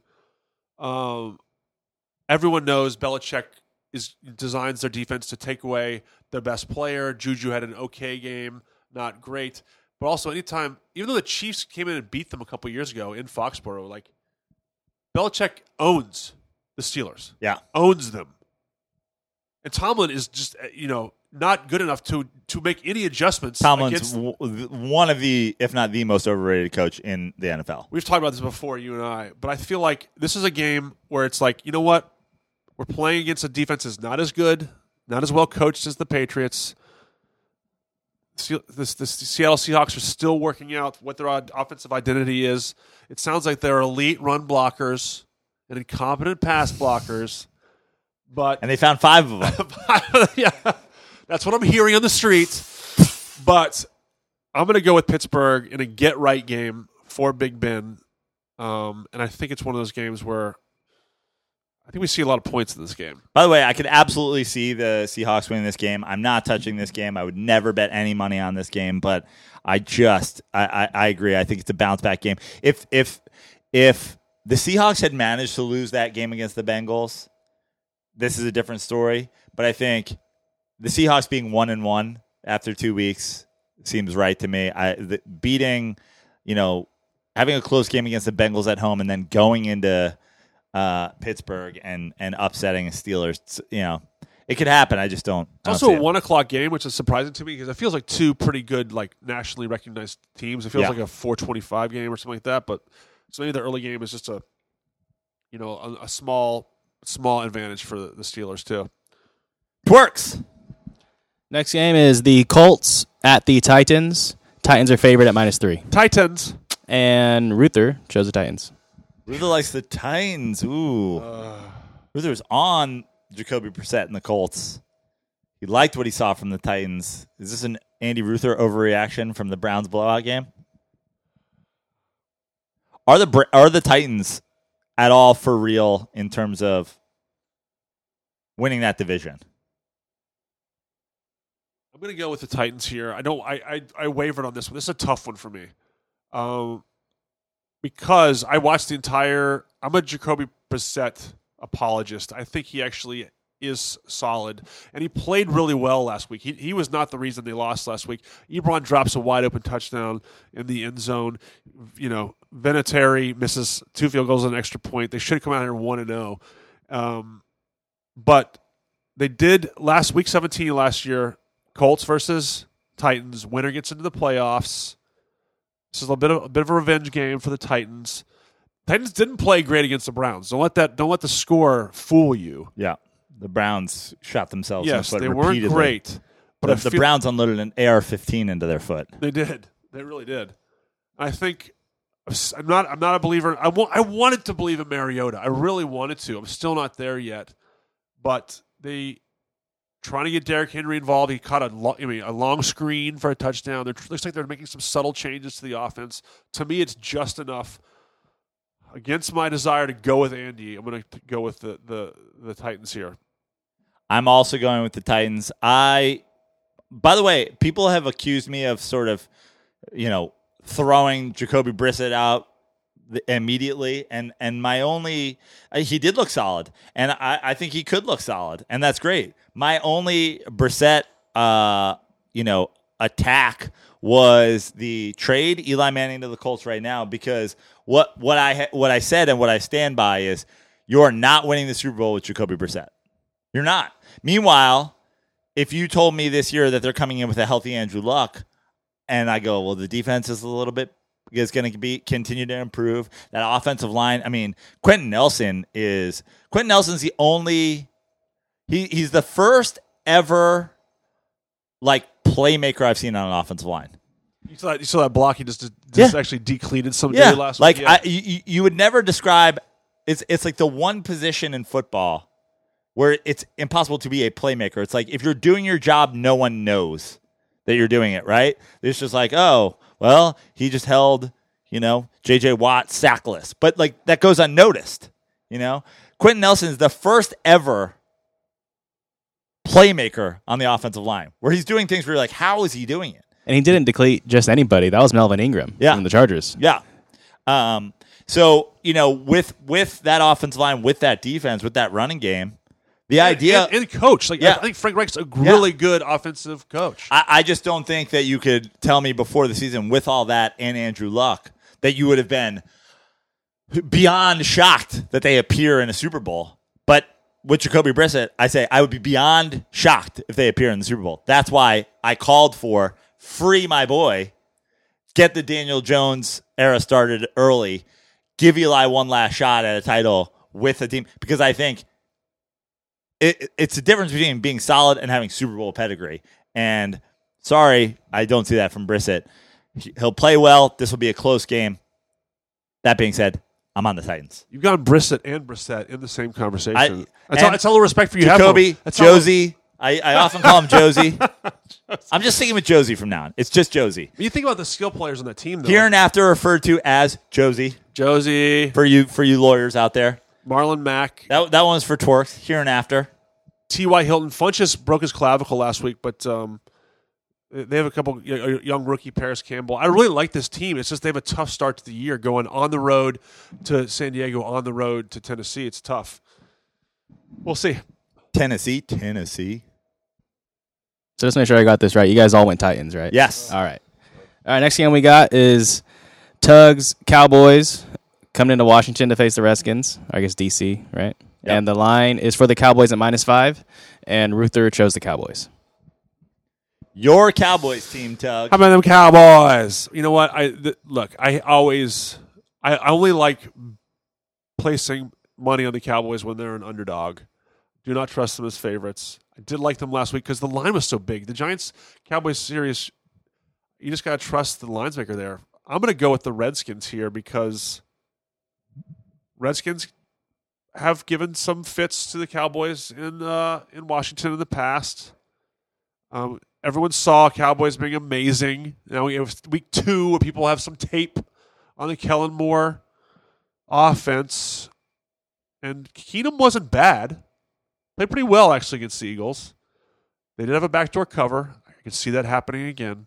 I'm going to go with because Andy's on the Cowboys. The Washington Redskins. I agree wholeheartedly. I could see another backdoor cover. I could see another game where the Redskins come out. I agree with them having tape on the Cowboys. I also agree with, and don't get me wrong, I I I feel like everybody has to say this because everybody just says it's ludicrous that he turned down thirty million dollars. Um, so I think it's ludicrous that Dak turned down thirty million dollars. At the same time, I like Dak, but I think Dak is inconsistent, and I think uh, the idea that you know Dak will have one great game and one mediocre game, and last week he had a perfect game. He, he, uh, by quarterback rating, he literally threw a perfect game. So does the pendulum swing back that far? I just don't see you getting two great performances back to back from Dak. Uh, backdoor cover, backdoor Redskins. I wouldn't be surprised if the Redskins win this game. I, it just, it just, it's never that easy for the, the, the Dallas Cowboys. Like to go up to be two and zero, look uh, both in division as well. Um, it's, uh, it's, it's a trouble spot for me. Twerks, you're up. All right, next up we have our AFC West matchup of the week. We got the Kansas City Chiefs coming into Oakland to face the Raiders. Yo fool, Yo, fool. yo fool. And the Chiefs are favored at minus seven. Ruther chose the Raiders. The Raiders. He's on the Raiders. Frijoles negros, the black hole. Hole negros. This is a tough one, Joe. The Raiders, I believe, have beaten the Chiefs the last two years in Oakland. I really, I'm going to go with Kansas City here, and it's just it's strictly just an Andy Ruther fade. I'm going uh, Kansas City here on the. It's uh, good for the Raiders. They had their they you know uh, the the Antonio Brown saga, and they come out week one and they get a win, and everybody's pumped. But like, there's no doubt in my mind that this Chiefs team is good, and if you're gonna show the world that you're like, we don't give a fuck that Antonio Brown's on the Patriots. We're here to fucking go to the Super Bowl. You have to do it by slaughtering your division rivals. And I think the Chiefs scalp the Raiders in Oakland. Twerks, you are a Native American, so you might have been offended just by that uh, description. And you're also a Raiders fan. Yeah. How do you feel about this game versus the Chiefs in Yofu, Oakland? Yeah, Native American and unabashed Raiders fan. Uh, and I know on the podcast I've given some hot takes, and the Raiders Yeah. will go twenty-two and one and whatnot. Uh, this is, Is a this tough the one? game. I no, the, the the one was the preseason. Uh, I I actually I, honestly I don't think the Raiders win this game. I think it's gonna be a really tough game, but I do think they cover. They always play the Chiefs pretty tough, and just to kind of give a kind of like my take on them after last week's performance Abram out for the season. that hurts. But I will say that the, the really the, the key takeaways I had from that Raiders game was that it was nice to see that their top three picks uh, all look like they, they're going to be performers in the league. Which it's hard to draft good players at all, but to draft them, you know, at the right spot is even harder. And the fact that you know the, their first three looked great uh, with Jacobs, Ferrell, and Abram. Um, it's looking good for for Mayock and Gruden right now. And then the other key takeaway I had was that Mike the, Maycock, as I Mike call him. Maycock, yeah, for Maycock. The other key takeaway though was Although that, he ended up cutting him, so maybe I can retract the Maycock. Right, when he was right, going to play him week one after getting called a cracker. They're full Maycock. Yeah. So so maybe he heard. I think he- so. maybe he heard people referring to him as Mike Maycock. Yeah, and the last thing too is that the, the Raiders line actually looked really good against a tough front seven from the Broncos. You know, and Yeah. Carr was able to step up in the pocket and not get the happy feet we've seen. So he's looked like he's made some strides in that area. Uh, I'm excited to see what they can do. I don't think they win, but I think they cover. I also like what I you know, what I've seen from the Raiders, and I am excited for you, and I'm excited for the city of Las Vegas, and I'm excited for Raiders fans everywhere. I don't know that Jon Gruden is like the future of this Raiders team. Like I think Well, it's his ten year deal. Right, but I, but I'm saying, but but I could see, and I said this before. I could see, I could see the move to Vegas and Gruden's deal remains in place while he is removed from the head coaching position and is just running the weekly Raiders show, a la Robert De Niro in Casino from a from a casino floor in Vegas. He's doing the Jon Gruden show. He's like, you know. He, he replaces Maycock as the GM, and uh, you know he's just doing a fucking Vegas show every night. He's got a Vegas residency and he turns the team over to somebody else. But I like that they're, you know, that they're knock on wood, and believing. With um, uh, with with Gruden. But that being said, I think the Chiefs fucking just. I just think their offense is too much. I, I, it's a game I wouldn't touch. I wouldn't be surprised if the Raiders. They've proven the past couple of years they can play in, with them in Oakland. Derek Carr has been, uh, and for fantasy purposes, a QB two and a QB four overall the last two years that the Raiders have played Kansas City in Oakland. You know he feels comfortable playing that team. Um, and also I thought Tyrell Williams was a, like looked great. And uh, and it's really gonna be a Josh Jacobs game. If he can, you know, keep the Chiefs' offense off the field, then they got a real shot. But uh, I'm I'm simply fading him because Andy's on him. We got to keep this moving. Tell we're pushing two hours because we're the Twin Towers. Exactly. Two hours with the Twin Towers. That's the that's the title. Yeah. That's the title. All right, next game is the Bears at the Broncos. Bears are favored at minus two and a half, and Ruther chose the Bears. Ruther's on the Bears. yes. A, Finally. You get you get a home dog. I like the Broncos in this game. Um, the Bears. There's there's some of the beat writers in Chicago are saying there's some real confidence issues with Trubisky right now. People are questioning his ability to lead. They're questioning his ability to perform in big moments. I, I was impressed by him last year uh, against the Eagles in the playoff game. I thought he played really nicely. But there's been talk all preseason about him and summer camp, not uh, training camp, not not making strides, not growing in the offense. He missed just straight up wide open just missing targets. Um, passes last week. yeah, and I also think the Vic Fangio thing is an issue.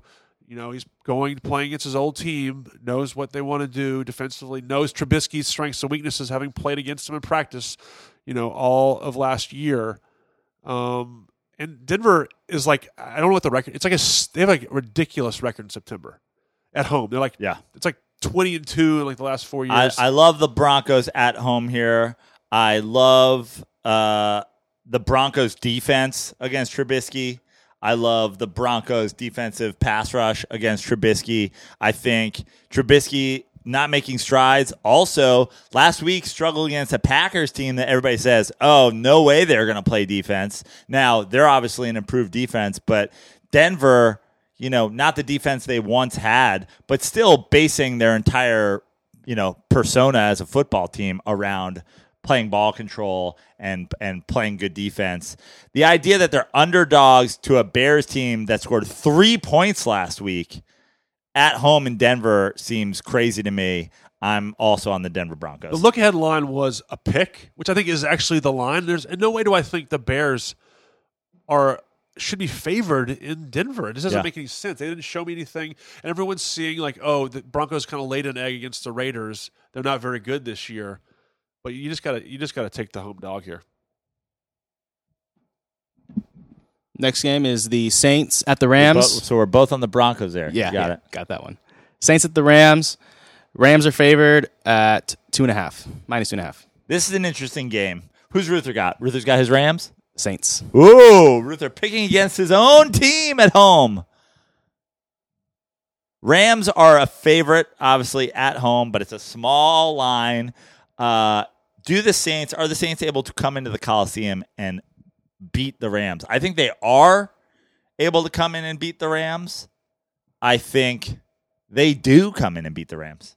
I'm Going with a money line, money line pick here. I think the the Saints come in and beat the Rams. Joe Prano on Instagram. I don't know if I don't know if that's going to be one of my three locks, but uh, it's tough because I I still like this Rams team, but I I mean talk about revenge games. Talk about revenge games. I, I think The that the game that was stolen from them. I agree.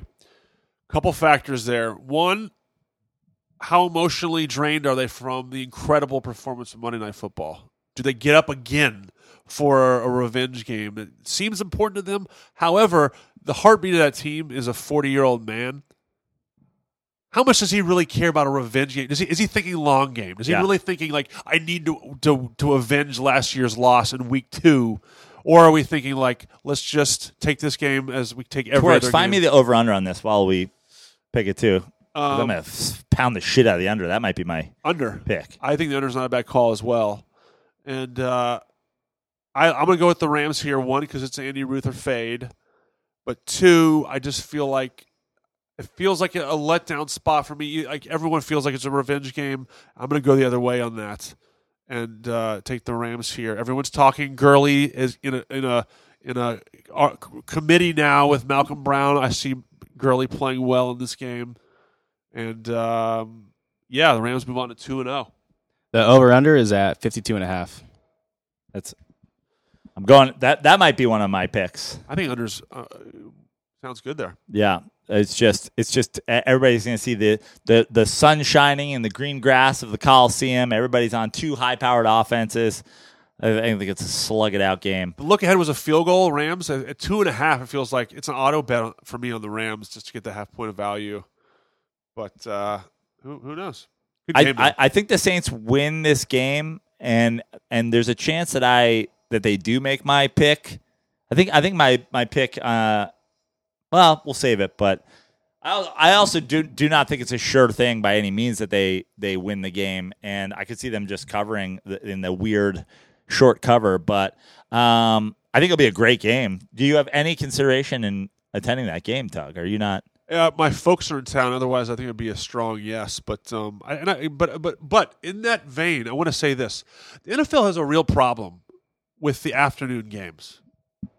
There's not enough, and they're often not good. Well, This it- game is good, but it- the other games are it tends to be almost always like the West games. Correct. Which it, it- it just seems like they could always. Why can't you just grab a couple of other Eastern or Central time zone games and just play them later? especially in the early part you of can't the play year. them early. You can't play the West games earlier. You can't play a 10 a.m. Correct. West Coast game, but, But in September, the light is still good. Like it's Yeah. an afternoon game on a Sunday. Like, don't give us just Raiders, Chiefs, Bears, Broncos, and Rams, Saints. Like, throw in two more games. So, like, you know, we we'll see it throughout the year. Like two afternoon games, and it'll be like the Cardinals, who aren't good, playing the Lions. You know, it's so NFL. Come on, if I end up going to this game, I'm I'm putting in an early request right now with Andy Ruther. Andy, if you listen to this episode, I'm putting in a request. If I end up going to this game, I may switch to my pick to the Rams just so that I can root for them.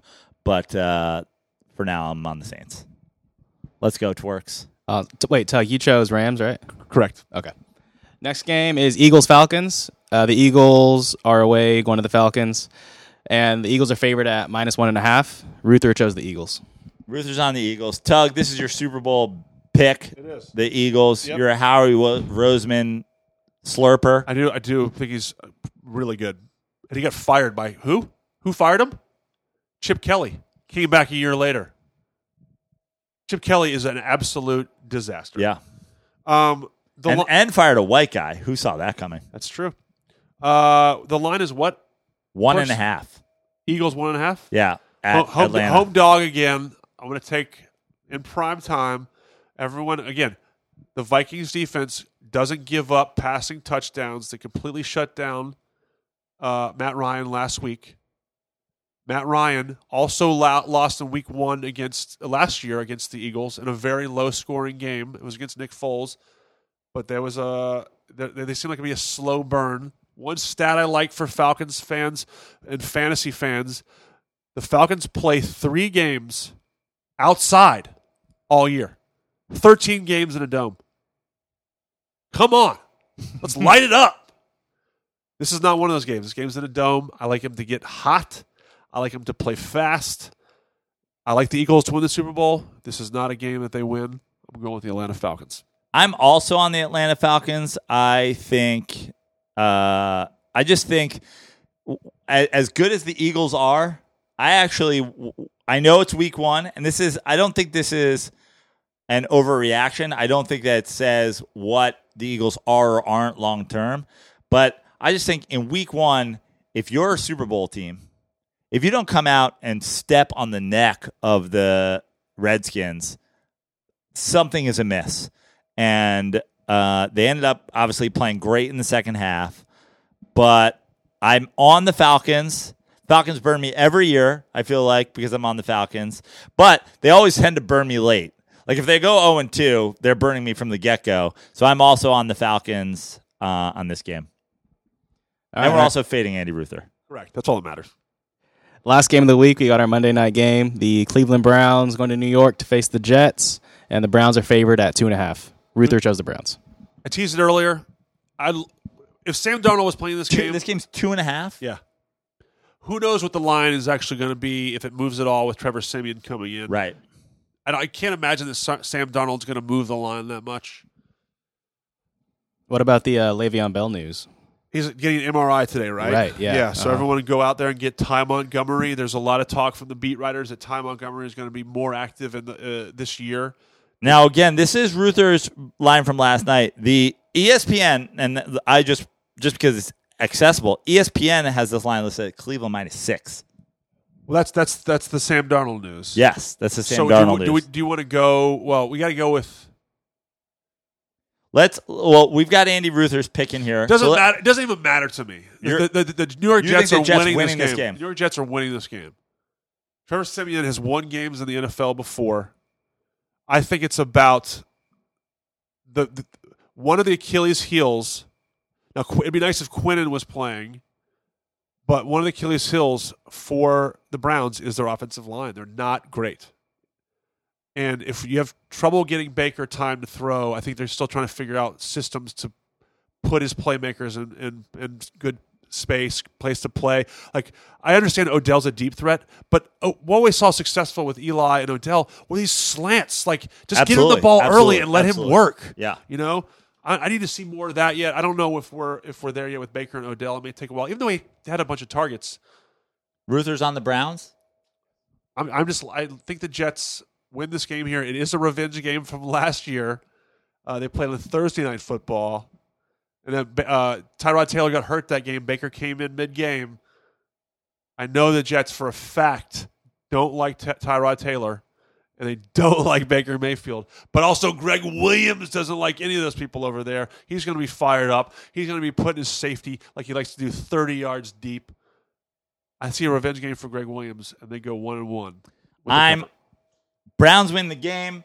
Browns cover our line. Browns do not cover the the the Sam, post Sam Darnold like line. a field goal game. That's yeah. right? That's that's does not affect us in terms of the dirty sports pick'em, but that but just an FYI, if you listen to this show and you take our uh you, you know you take our advice in terms of your gambling life, uh, as far as this game goes, I think Odell shows out in a return to MetLife. I think the Jets start 0 6. I think uh, it's a close game, but Jets to Jets. Uh, I think Sam Darnold uh watches the game from the sideline inside a bubble. Uh, he goes full bubble boy. Uh, or possibly in a glass house on Staten Island. A glass, they've got him. They've got him just across the Verrazano. Uh, they've got him in a glass case. Uh, I think the Browns win. I think the Browns cover the Andy Ruther line. I think the Bra- the Jets cover whatever the end up. You know, if it ends up falling five and a half, six in there for your for for betting purposes, and and those are our games, correct? Update for all those who care: the uh, my New York Mets. Oh, I thought that was. Oh, it is. Yeah, the Mets are up 11-1. They're going to four-game sweep this Arizona Diamondbacks team, who was hot as shit before that. The Mets are. Mets pulled an Undertaker. They kind of rose up. I I put I put the nail in the coffin. I said uh, shut down deGrom. I said let Alonso swing for the fences to solely to break the home run record. He did. Yeah. last night. the the Mets don't uh, the Mets don't quit. That's uh, I'll, I'll give them a little bit of credit on that. They don't quit. I, it's almost like they need people to to say. I still think your season's done. Hey, what did I'm- my na- I got to do whatever it takes. what did my namesake say so many years ago? Tug McGraw. You gotta believe. You got to believe. He's a former Met, guys. One in sixty nine. Twerks, we kept you too long, didn't we? A little bit. I'll be okay. Twerks is, that that that's that sound is Twerks zipping his bag to go to class. Uh, Tug, two hours with the Twin Towers. It's either that's that's either the title or uh, Is that our new or, podcast? or Verlander and Upton are American royalty. One of those two is the title. I think it's gonna be two hours with the Twin Towers in honor of 9-11 being yesterday. Um, Tug, where can everybody find you? What what do you want people to know? Here's what's here- going on in A Tugland? couple announcements, guys. You can Twerks, me. feel free to feel free to just w- go out the door. Thanks, Twerks. You can find me uh, on Twitter and Instagram at Tug Coker. I'm launching next week for those of you. Uh, this is uh, a more subtle take, but uh, a podcast with my wife where we talk about. My wife is a sommelier, so if you have a friend or family that loves Bless you. wine, yeah, bless you. Thank you. Gesundheit. Um, It's coming out next week. Um, really excited to announce that. So follow me on Twitter and Instagram. Get you some great ideas on beer, wine, and of course some malted uh, sparkling beverages. And I've been talking to Andy Ruther about this. There's some rumblings in the works. Now that I have some pod, I really want. DSPN exclusive. I, this is a DSPN exclusive, guys. Please let Andy know, Andy or Joe know, that I want to build together a little half hour weekly show for DSPN. Half hour with the single tower. How half hour of the single tower. Um, where we talk about sports, quick hits on uh, betting lines and things like that, and just talk some shop. So if that's something you're interested in. Please let me know on Twitter and Instagram, and let Andy, Joe, and Dirty Sports know. I mean, I think I, I as as the most important member of the Dirty Sports Thank you. podcast network, uh, we'd we'd be happy to have you. It'd be great to grow under the umbrella. Yeah. Right. So um, yeah. So let us know. But anyway, thanks. Uh, thank you to you, Joe. As always, always fun to be with you, and big thank you to Andy. Feel better, buddy. Feel better in Catalina with your mom. Stop tongue kissing Sam Darnold, you weirdo. At Joe Prano on Instagram, three picks uh, coming your way. Uh, I'm not sure that any of them will involve this Thursday night football game. I've sold all my uh, Cam Stock and Jamarcus Winston. Doesn't seem like something I'll touch. So follow me on Instagram at Joe Prano for my three locks uh, between now and Sunday.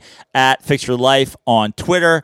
At The Dirty Sports Podcast on all social networks. At Andy Ruther on all social networks. And of course, the most important thing that we can always say uh, rate, review, and subscribe, but mostly review the Dirty Sports Podcast on iTunes. It's it's great for keeping us up in those charts. Uh, write your review, and not myself, but Andy Ruther will send you two Dirty Sports koozies. So write your review, and uh, maybe your review can include how I made you $150 last week if you're playing Joe Prano's three locks. So write a review if I made you money last week. God damn it. And uh, that's our show. Tug, thank you as always for filling in.